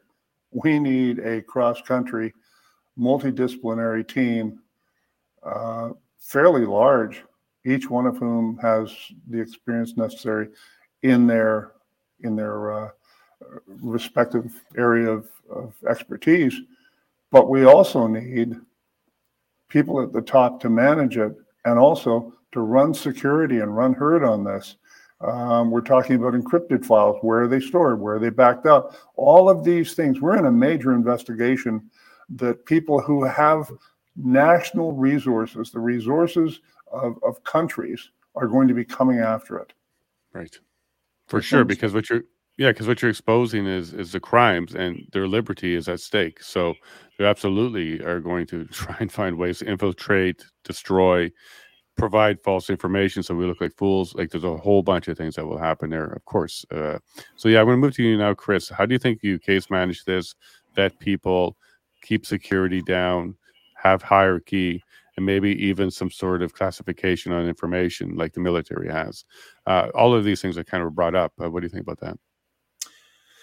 Well, I mean, in my view, a way that would be effective would to be to run it like a major investigative unit where you have a civilian detective sergeant that runs the unit, and then you have teams run by detectives underneath them, and then you have the detective constables underneath that, and each individual you know uh, investigative team. Now, the way that the if you if you were to borrow from what the police do, does, and I know people are you know disenfranchised with the police, but when it comes to certain case management and investigations and things like that, these gentlemen will probably agree with me on this. One thing that they do have is endless resources, right? We know that they have endless resources and they have tax dollars to continue supporting what it is that they want to do, governmentally, politically, policing wise. It's all the same. But if you look at uh, a police investigation, let's say that they have a homicide, for example, or something of that nature. You have an investigative team, then you also have, have a surveillance team. You have a spin team that's going to go out and spin the target, and they're only given a specific set of information to go and act upon and what the target is. And, and they go out and they do their job, and then they come back with the results of their surveillance efforts. And then you'll have the intelligence department of the police uh, the unit within the police department doing intel in the background, which is in a sense like open source investigations as well as monitoring should they get a Part Six wiretap and things of that nature. Now we don't necessarily have those resources, but there are some incredible people. We can do surveillance. We can have a PI entity doing surveillance. That that's totally fine. You could do open source intelligence with some incredible people that I know that do open source intelligence work that are able to get all manner of things. That's as long as it's ever been put out in some facet into the public ether, they're able to do that as well as submitting FOIs and ATIPs and things of that nature. Mm-hmm. And then you have structured investigative teams that are carefully put together that have been vetted, that have the experience, and you give the information in accordance with what they need to know to do their jobs. And then the bringing of it all together, those pieces brought together, can be done so at the table with the heads of each unit, with the detective sergeant, sitting down with the likes of the lawyers from the NCI or whatever that looks like to discuss next steps and what new information has been brought forward, what revelations are to be exposed, what where's the, the case lacking, what information might need to be there. And then you open up, you know, whistleblower sections and, and tip lines and things like that. I mean, mm-hmm. it, it seems like it's a big undertaking, but when you have this now, let's think three years ago when this all started, what did we have? Who was with us? Now look at where we are. The amount of people that are seeing what's going on and the amount of people within the rank and file of not just policing but within the medical establishment within politics that are coming forward there could be a pretty good team assembled here. And if we were to borrow from what we know to be effective it could be effective I like this. I like this. Now, some of the comments I, I read here, the U.S. there might be a group in the U.S. already kicking this off, uh, so there already might be templates as well. I have no issue with uh, mimicking a system that's been well vetted. The police system and, and hierarchy is years old. Uh, you appeal uh, principles in there. Normally, uh, you expect that, uh, but in either case, Don, I think that Chris might be right here. We can take from what we've seen already because again those are years of uh, uh, changes that, that led to those kind of systems in place. Uh, so there may be uh, we don't start from scratch. We can start from a hierarchy that exists already tweak it a little bit add more citizens into it in, in various levels and start there. Um, nick, nick, i'm going to move to you now. Uh, this is going to be a big job a really big job um, and it's going to require lots of hours from lots of individuals and what I would like to see it is more regional, moving up into a, a collective, because I like the appeals principles, because you want people to investigate from the community. Um, so, what do you think about some of the things said so far from Don, John, and Chris on uh, the structure and how we can run this? Yeah, I, I, agree with a lot of what's been said and how it needs to be compartmentalized and almost on a need to know basis um, and have these investigative teams looking at specific targets. And then Chris mentioned spin teams and whatnot. And absolutely, yeah, they're tasked with just a, a piece of it and they report back. And then that goes up the chain to who needs to know and who's coordinating the overall investigation, whether you call that a file manager and the lead investigator and all that. Um, and then I was just thinking about the the tech resources that are going to need to be employed because a lot of this is going to be emails and different communications that happened on a technological front. And so you're going to have to have teams that are specialized in that and then have an ability to be able to obtain that information, whether it's a production order or um, any sort of other search warrant or a part six, like Chris mentioned, and that there needs to be an ability to to obtain the, that information lawfully as well. Um, and I, I, I don't know what that looks like as a, a more of a civilian detached kind of investigational team. I don't know how you would be able to obtain those those resources and have your production orders be you know be getting information from bells and rogers and these different service providers and whatnot. Um, but that would all be a very important part of it as well. Yeah yeah. And one thing i was thinking about was we're talking about criminal investigation this is cool. But what if in tandem it's also civil so that lawsuits can be filed as well not just criminal but as we're going through information we can categorize criminal activity and then civil tort or civil um, ability to sue for things. Uh, not to raise money. It's not that that point. It's just typically police officers they'll just go after the civil and they'll say, I mean the criminal, and they'll ignore the civil. Um, and then lawyers go after the civil and they ignore the criminal. But what if they're both coming together? We're, we're investigating both for the purpose of uh, uh, filing civil litigation and criminal charges of some kind. Uh, Don, I'll throw that to you, and then I want to kind of get into the types of charges we can be looking at here dereliction of duty, neglect, murder. Uh, what kind of charges could we be looking at here? Well, first of all, evidence is evidence, but there's different rules of evidence that apply in civil and criminal cases. And the criminal is by far the, the higher threshold uh, for evidence. So, evidence that's gathered here must be gathered in a way that it's relevant and admissible and meets the standards in the courts that, that it's intended for. For instance, um, the the rules about uh, uh, uh, recording conversations on the phone or in a room, if you're part of it, you, normally you're allowed to wear a recorder, but under certain circumstances, and and there's various case laws on this. Um, the evidence that is gathered, if it's gathered a certain way, might only be useful in a civil trial, not criminal.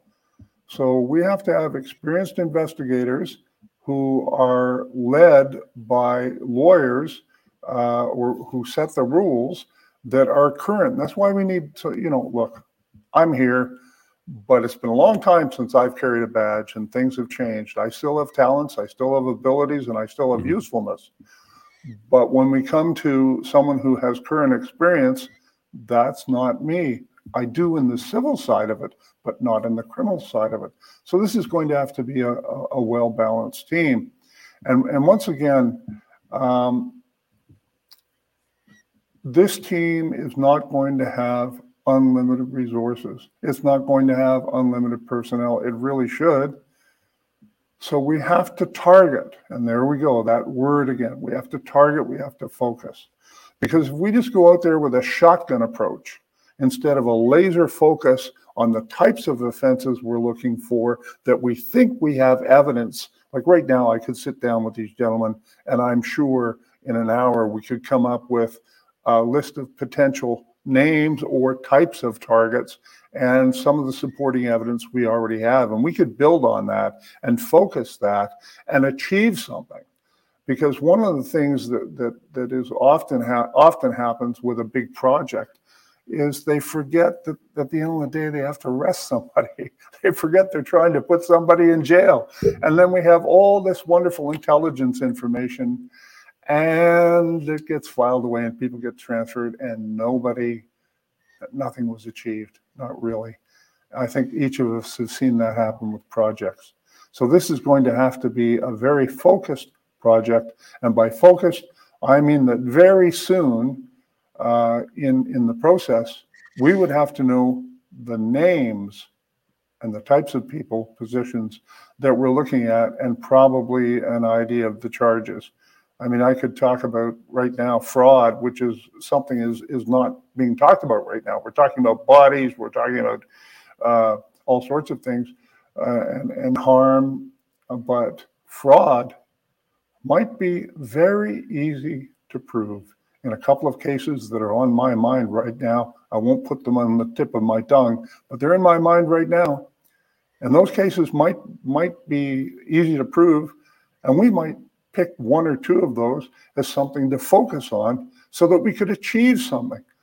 Because when we start bringing forth this team, when it starts bringing forth um, investigations that demand charges uh, as part of the process, because I don't, I don't envision this as going on for three years and then we put out this big package. Oh no, I envision this as as uh, six months from now or five or whatever we can do the first package gets delivered right to the Vancouver police and it names these three people. And by gosh, the evidence is such that if you don't ask, we're coming after you. I like that. So this, yeah, yeah, this isn't one investigation. It's going to lead to one package. As available, as thresholds are met, as packages are completed, they get put out there. So they'll be constantly coming out. Right? My ideas, but what do you guys think about it? About that concept? Yeah. How do you envision? Yeah, yeah. I'm going to go to Nick first because Nick has to run. Uh, so I appreciate your time there, Nick. So we'll go first. What do you think of that? What John just said? Yeah, I again I agree. Um, I was just thinking of one thing we have to be careful of, and that would be not tipping our hand um, as well, and and giving you know other people that are involved too much information too early, where they can cover their tracks and whatnot too. So it, I mean, not only is it a large investigation, but it has to be very strategic in that sense too, where you're not giving information out that's going to be, yeah, potentially would negate some of your investigative efforts and would allow people to mm. to cover their tracks. And so that would be something that I, that I would um, just came to my mind as you were talking, Donald. But um, yeah, I think I think we're on to something. And then one other thing I was thinking of is, of course, investigations take time, and the public we're not aware of what's happening behind the scenes. And I'm maybe naive to think that um, there are maybe some level of these investigations happening right now. I, I again, I don't know, I, and I don't know um, how much trust I have in in the institutions anymore. But um, someone brought that up earlier that just the, the fact that these things take time and that we wouldn't be privy to that information. So things might be already happening behind the scenes um, as well. I, I don't know. Maybe mm-hmm. Donald's shaking his head, but uh, I, I don't know what to believe at this point. But um, yeah, I think we're on to the right track here. And um, it's just great that these conversations are, are happening and that information is coming out. And at the end of the day, we have truth on our side.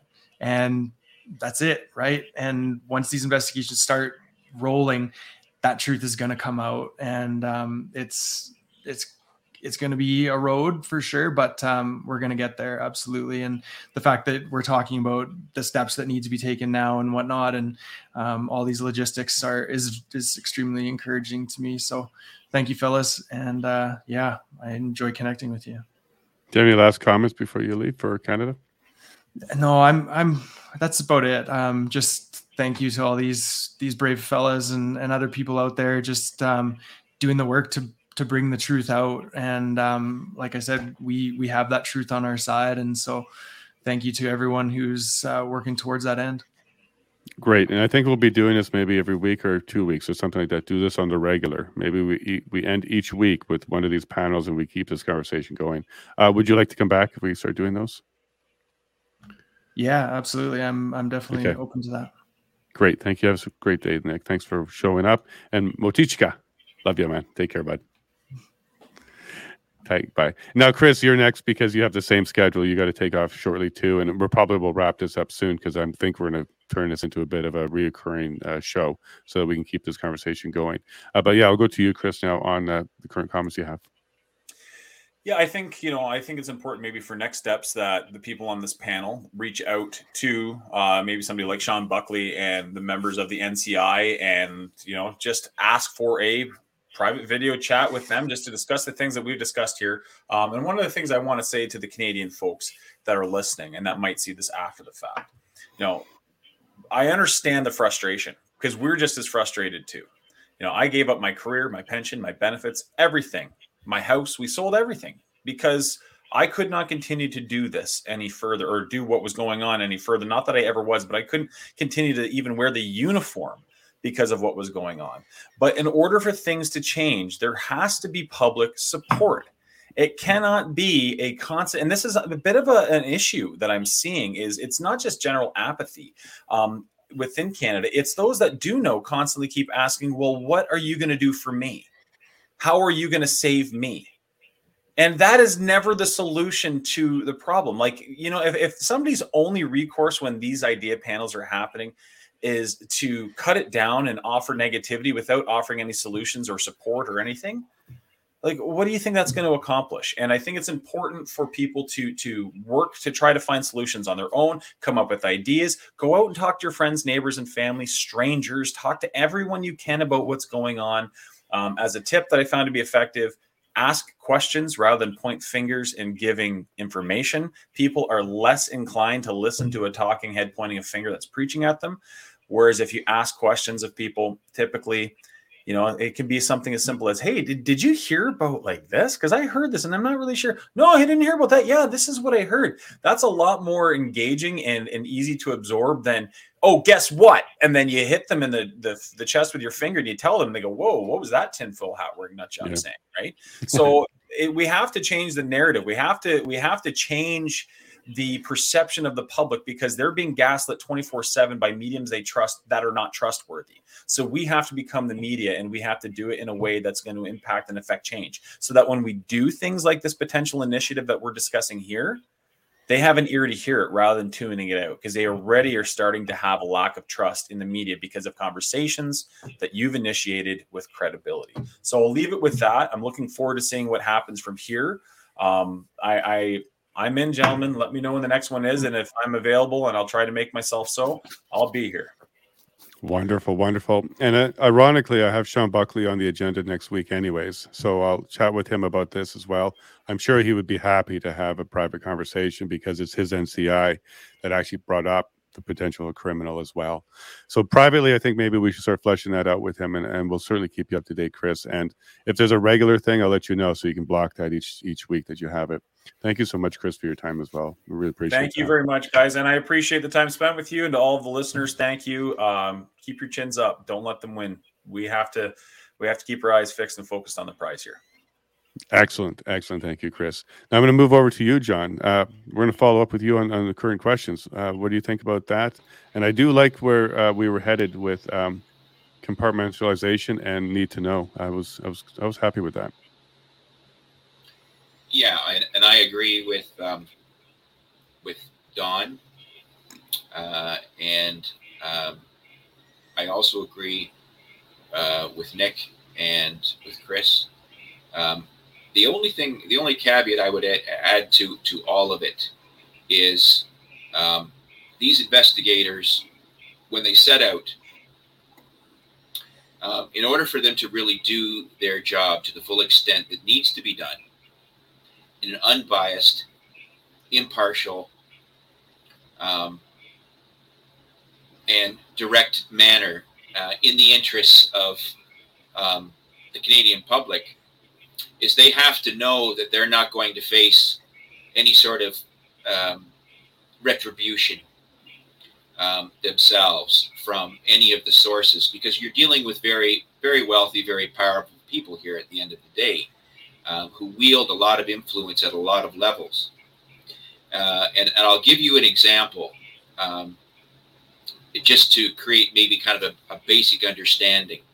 And if you if you look upon the simple act of pulling the trigger uh, on your uh, on your service um, firearm, well, uh, if you recall the um, terrorist act on uh, on the Canadian government uh, on Parliament Hill and on uh, a soldier. A soldier was murdered at the at the Veterans Memorial in Ottawa, if you remember, and then uh, the perpetrator made their way to Parliament, and they actually got in the Parliament buildings. They were eventually um, neutralized and stopped uh, by.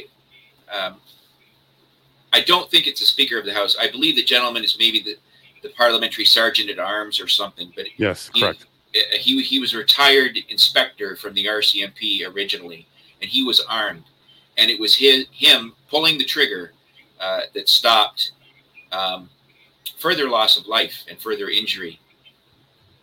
And there was no SIU investigation. There was no criminal investigation. He was simply lauded for what he did. And that was the end of it. And these investigators, so they don't feel they have uh, their hands handcuffed behind their back doing their job, fearing that there's going to be some sort of retribution that comes afterwards for simply doing their job, as we as police officers have always felt, you know, what's going to happen for me just doing my job. Um, that should be removed from the equation. And in my opinion, then you're you're free. You're free to do your job. And Okay, that's a good thereafter, and thereafter come what may. Okay, and Don, what do you think about that? I think that uh, members of our squad, when we were going after our fellow police officers, and we did we did uh, search warrants at police officers' homes and arrested them and led them away in handcuffs, that we couldn't park a personal vehicle at a police station for the next four years. There are going to be attacks, absolutely. Now, I've had those all my life. I, I really have, even even after I left the police service, and I've structured my life. Uh, not even you, Jason, who who are a good friend of mine. You Thank have you. no idea even what country I'm in right now. Nope. No, because that's just the way it has to be. So it's going to take some very special people to be on the public end of this, but it will also take special people who, who can do the investigations. But at the end, you're going to have to put up your right hand and, you know, swear in the Bible and stand up in public and be counted. And that's what's going to make this very difficult to find investigators who are willing to do that. Now, there are many who would probably be excellent at spotting evidence. And here's what I mean, especially online open source. I mean, you can have people spotting evidence and submitting. It. I found this. Here's this videotape of this person saying this thing. It's public out there in public. Ooh, we better gather it before before it goes away. Then, so somebody who's willing eventually to testify is going to have to do that, ga- gather that evidence again. Because if the first person who finds it and submits it either doesn't gather it in a way that, that will stand the tests of court or is unwilling to stand up as a witness, it's not evidence, it's rumor. And we, we, we don't need rumor. We Right. need evidence. But so there's a, there's a multi-level way that this can be done. But in the end, we're going to need people of integrity and courage who are willing to stand up in court. And uh, no whistleblower legislation is going to cure that. What happens? None, none will cure that. Don't get me wrong. I'd love to see some some of that come and what John speaks about and the changes that we need and the laws to how we structure things. They're all needed, and I'm with you, John. But it's not going to happen as a precursor to this investigation. So if we really mean this, well, we better get busy. Okay, uh, and I agree with the fact that this is going to be phased, and I think a policy change and political change and government change will come later. But there's a lot of things that this would influence that later. So, for example, the NCI exposed the limitations of a citizen-based inquiry. So there should be a citizen inquiry that has teeth that could be used. Um, maybe change the Inquiry Act that we have now to be citizen-based, government-funded, or citizen funded, but in either case, completely disconnected. I think a lot of policy and uh, legislation could come out of one of these uh, for sure. Now we're going to wrap up because John's got to go and I got to go as well there, John. But I would like to make you like a permanent member of this kind of conversation and team. So John and Don, well, Don's always here, but John, would you come back and continue this conversation with us? I will be back. You sound like Arnold there. I'll be back. I'll be back. That sounds wonderful. So, look, I think we may have kicked off something.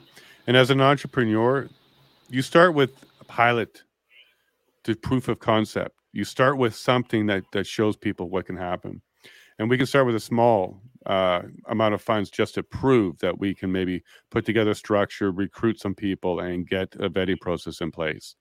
And once we have that proof of, proof of concept, then we go into uh, the development phase. We actually expand it and start more recruiting and putting people in place and picking roles and finding funding for that. And then we can phase this in stages, much like a small business growing into a larger business. Uh, we can talk to the NCI people. How did they do it? Get access to uh, providing this uh, this opportunity to all their donors and funders and stuff like that. All these different other organizations in Canada, like the the Democracy Fund and other groups like that, may have ways to help us with uh, Uh, fundraising and reaching people who are like minds that want to contribute to justice. Because at the end of the day, that's what this contribution would be to justice, uh, trying to get that back. So I'm going to wrap up because I think we have a really good start here. This is a good seed to put out there to get people thinking. We'll be able to use this video, pass it to our friends, lawyers, other people to see if they would be interested in it.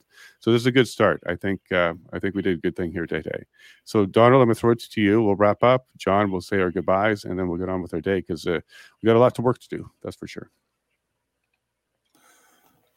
All I have to say is something like this, or any project, takes good people. There's lots of good people out there, lots of good Canadians out there lots of former and current police officers and other investigators out there. I think that this civilian investigation is a potential. It really has potential. I'd like to see it pursued a little more, and let's see what happens. I agree with that. And then, John, your last comments? Um, I would tell people don't lose faith. Um, it's taken us a generation or two to get to the point where we're at now. Uh, it may take that long to get back to where we want to be, to put that train back on the tracks. But please do not lose faith. Uh, these things pass. And it's because of people like Jason Lavigne and the people that surround him is where we will find our direction. And I hope everybody has a good weekend and God bless Canada. Thank you very much, John, and I appreciate that as well. And uh, I, w- I have to. I hate to do this, folks, but I have to. If you look in the ticker, uh, there's a give at the Lavigne Show uh, email address. You can give there. Um, people have been asking a lot. I, I, don't ask, but people have asked, so it's there now. Uh, it's to help keep the lights on, really. That's it. Uh, but I appreciate you both being here. This is a great start let's go ahead and keep this going. Uh, we'll talk behind the scenes on a day, uh, weekly or bi-weekly that, that makes sense for us.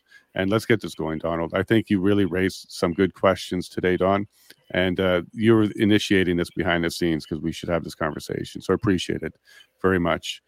You both have a great uh, evening or a great day. Donald, I don't even know what country you are in, but whatever country it is, enjoy yourself there. And John, I know you're in Canada. You have yourself a great day, both of you gentlemen. Bye bye.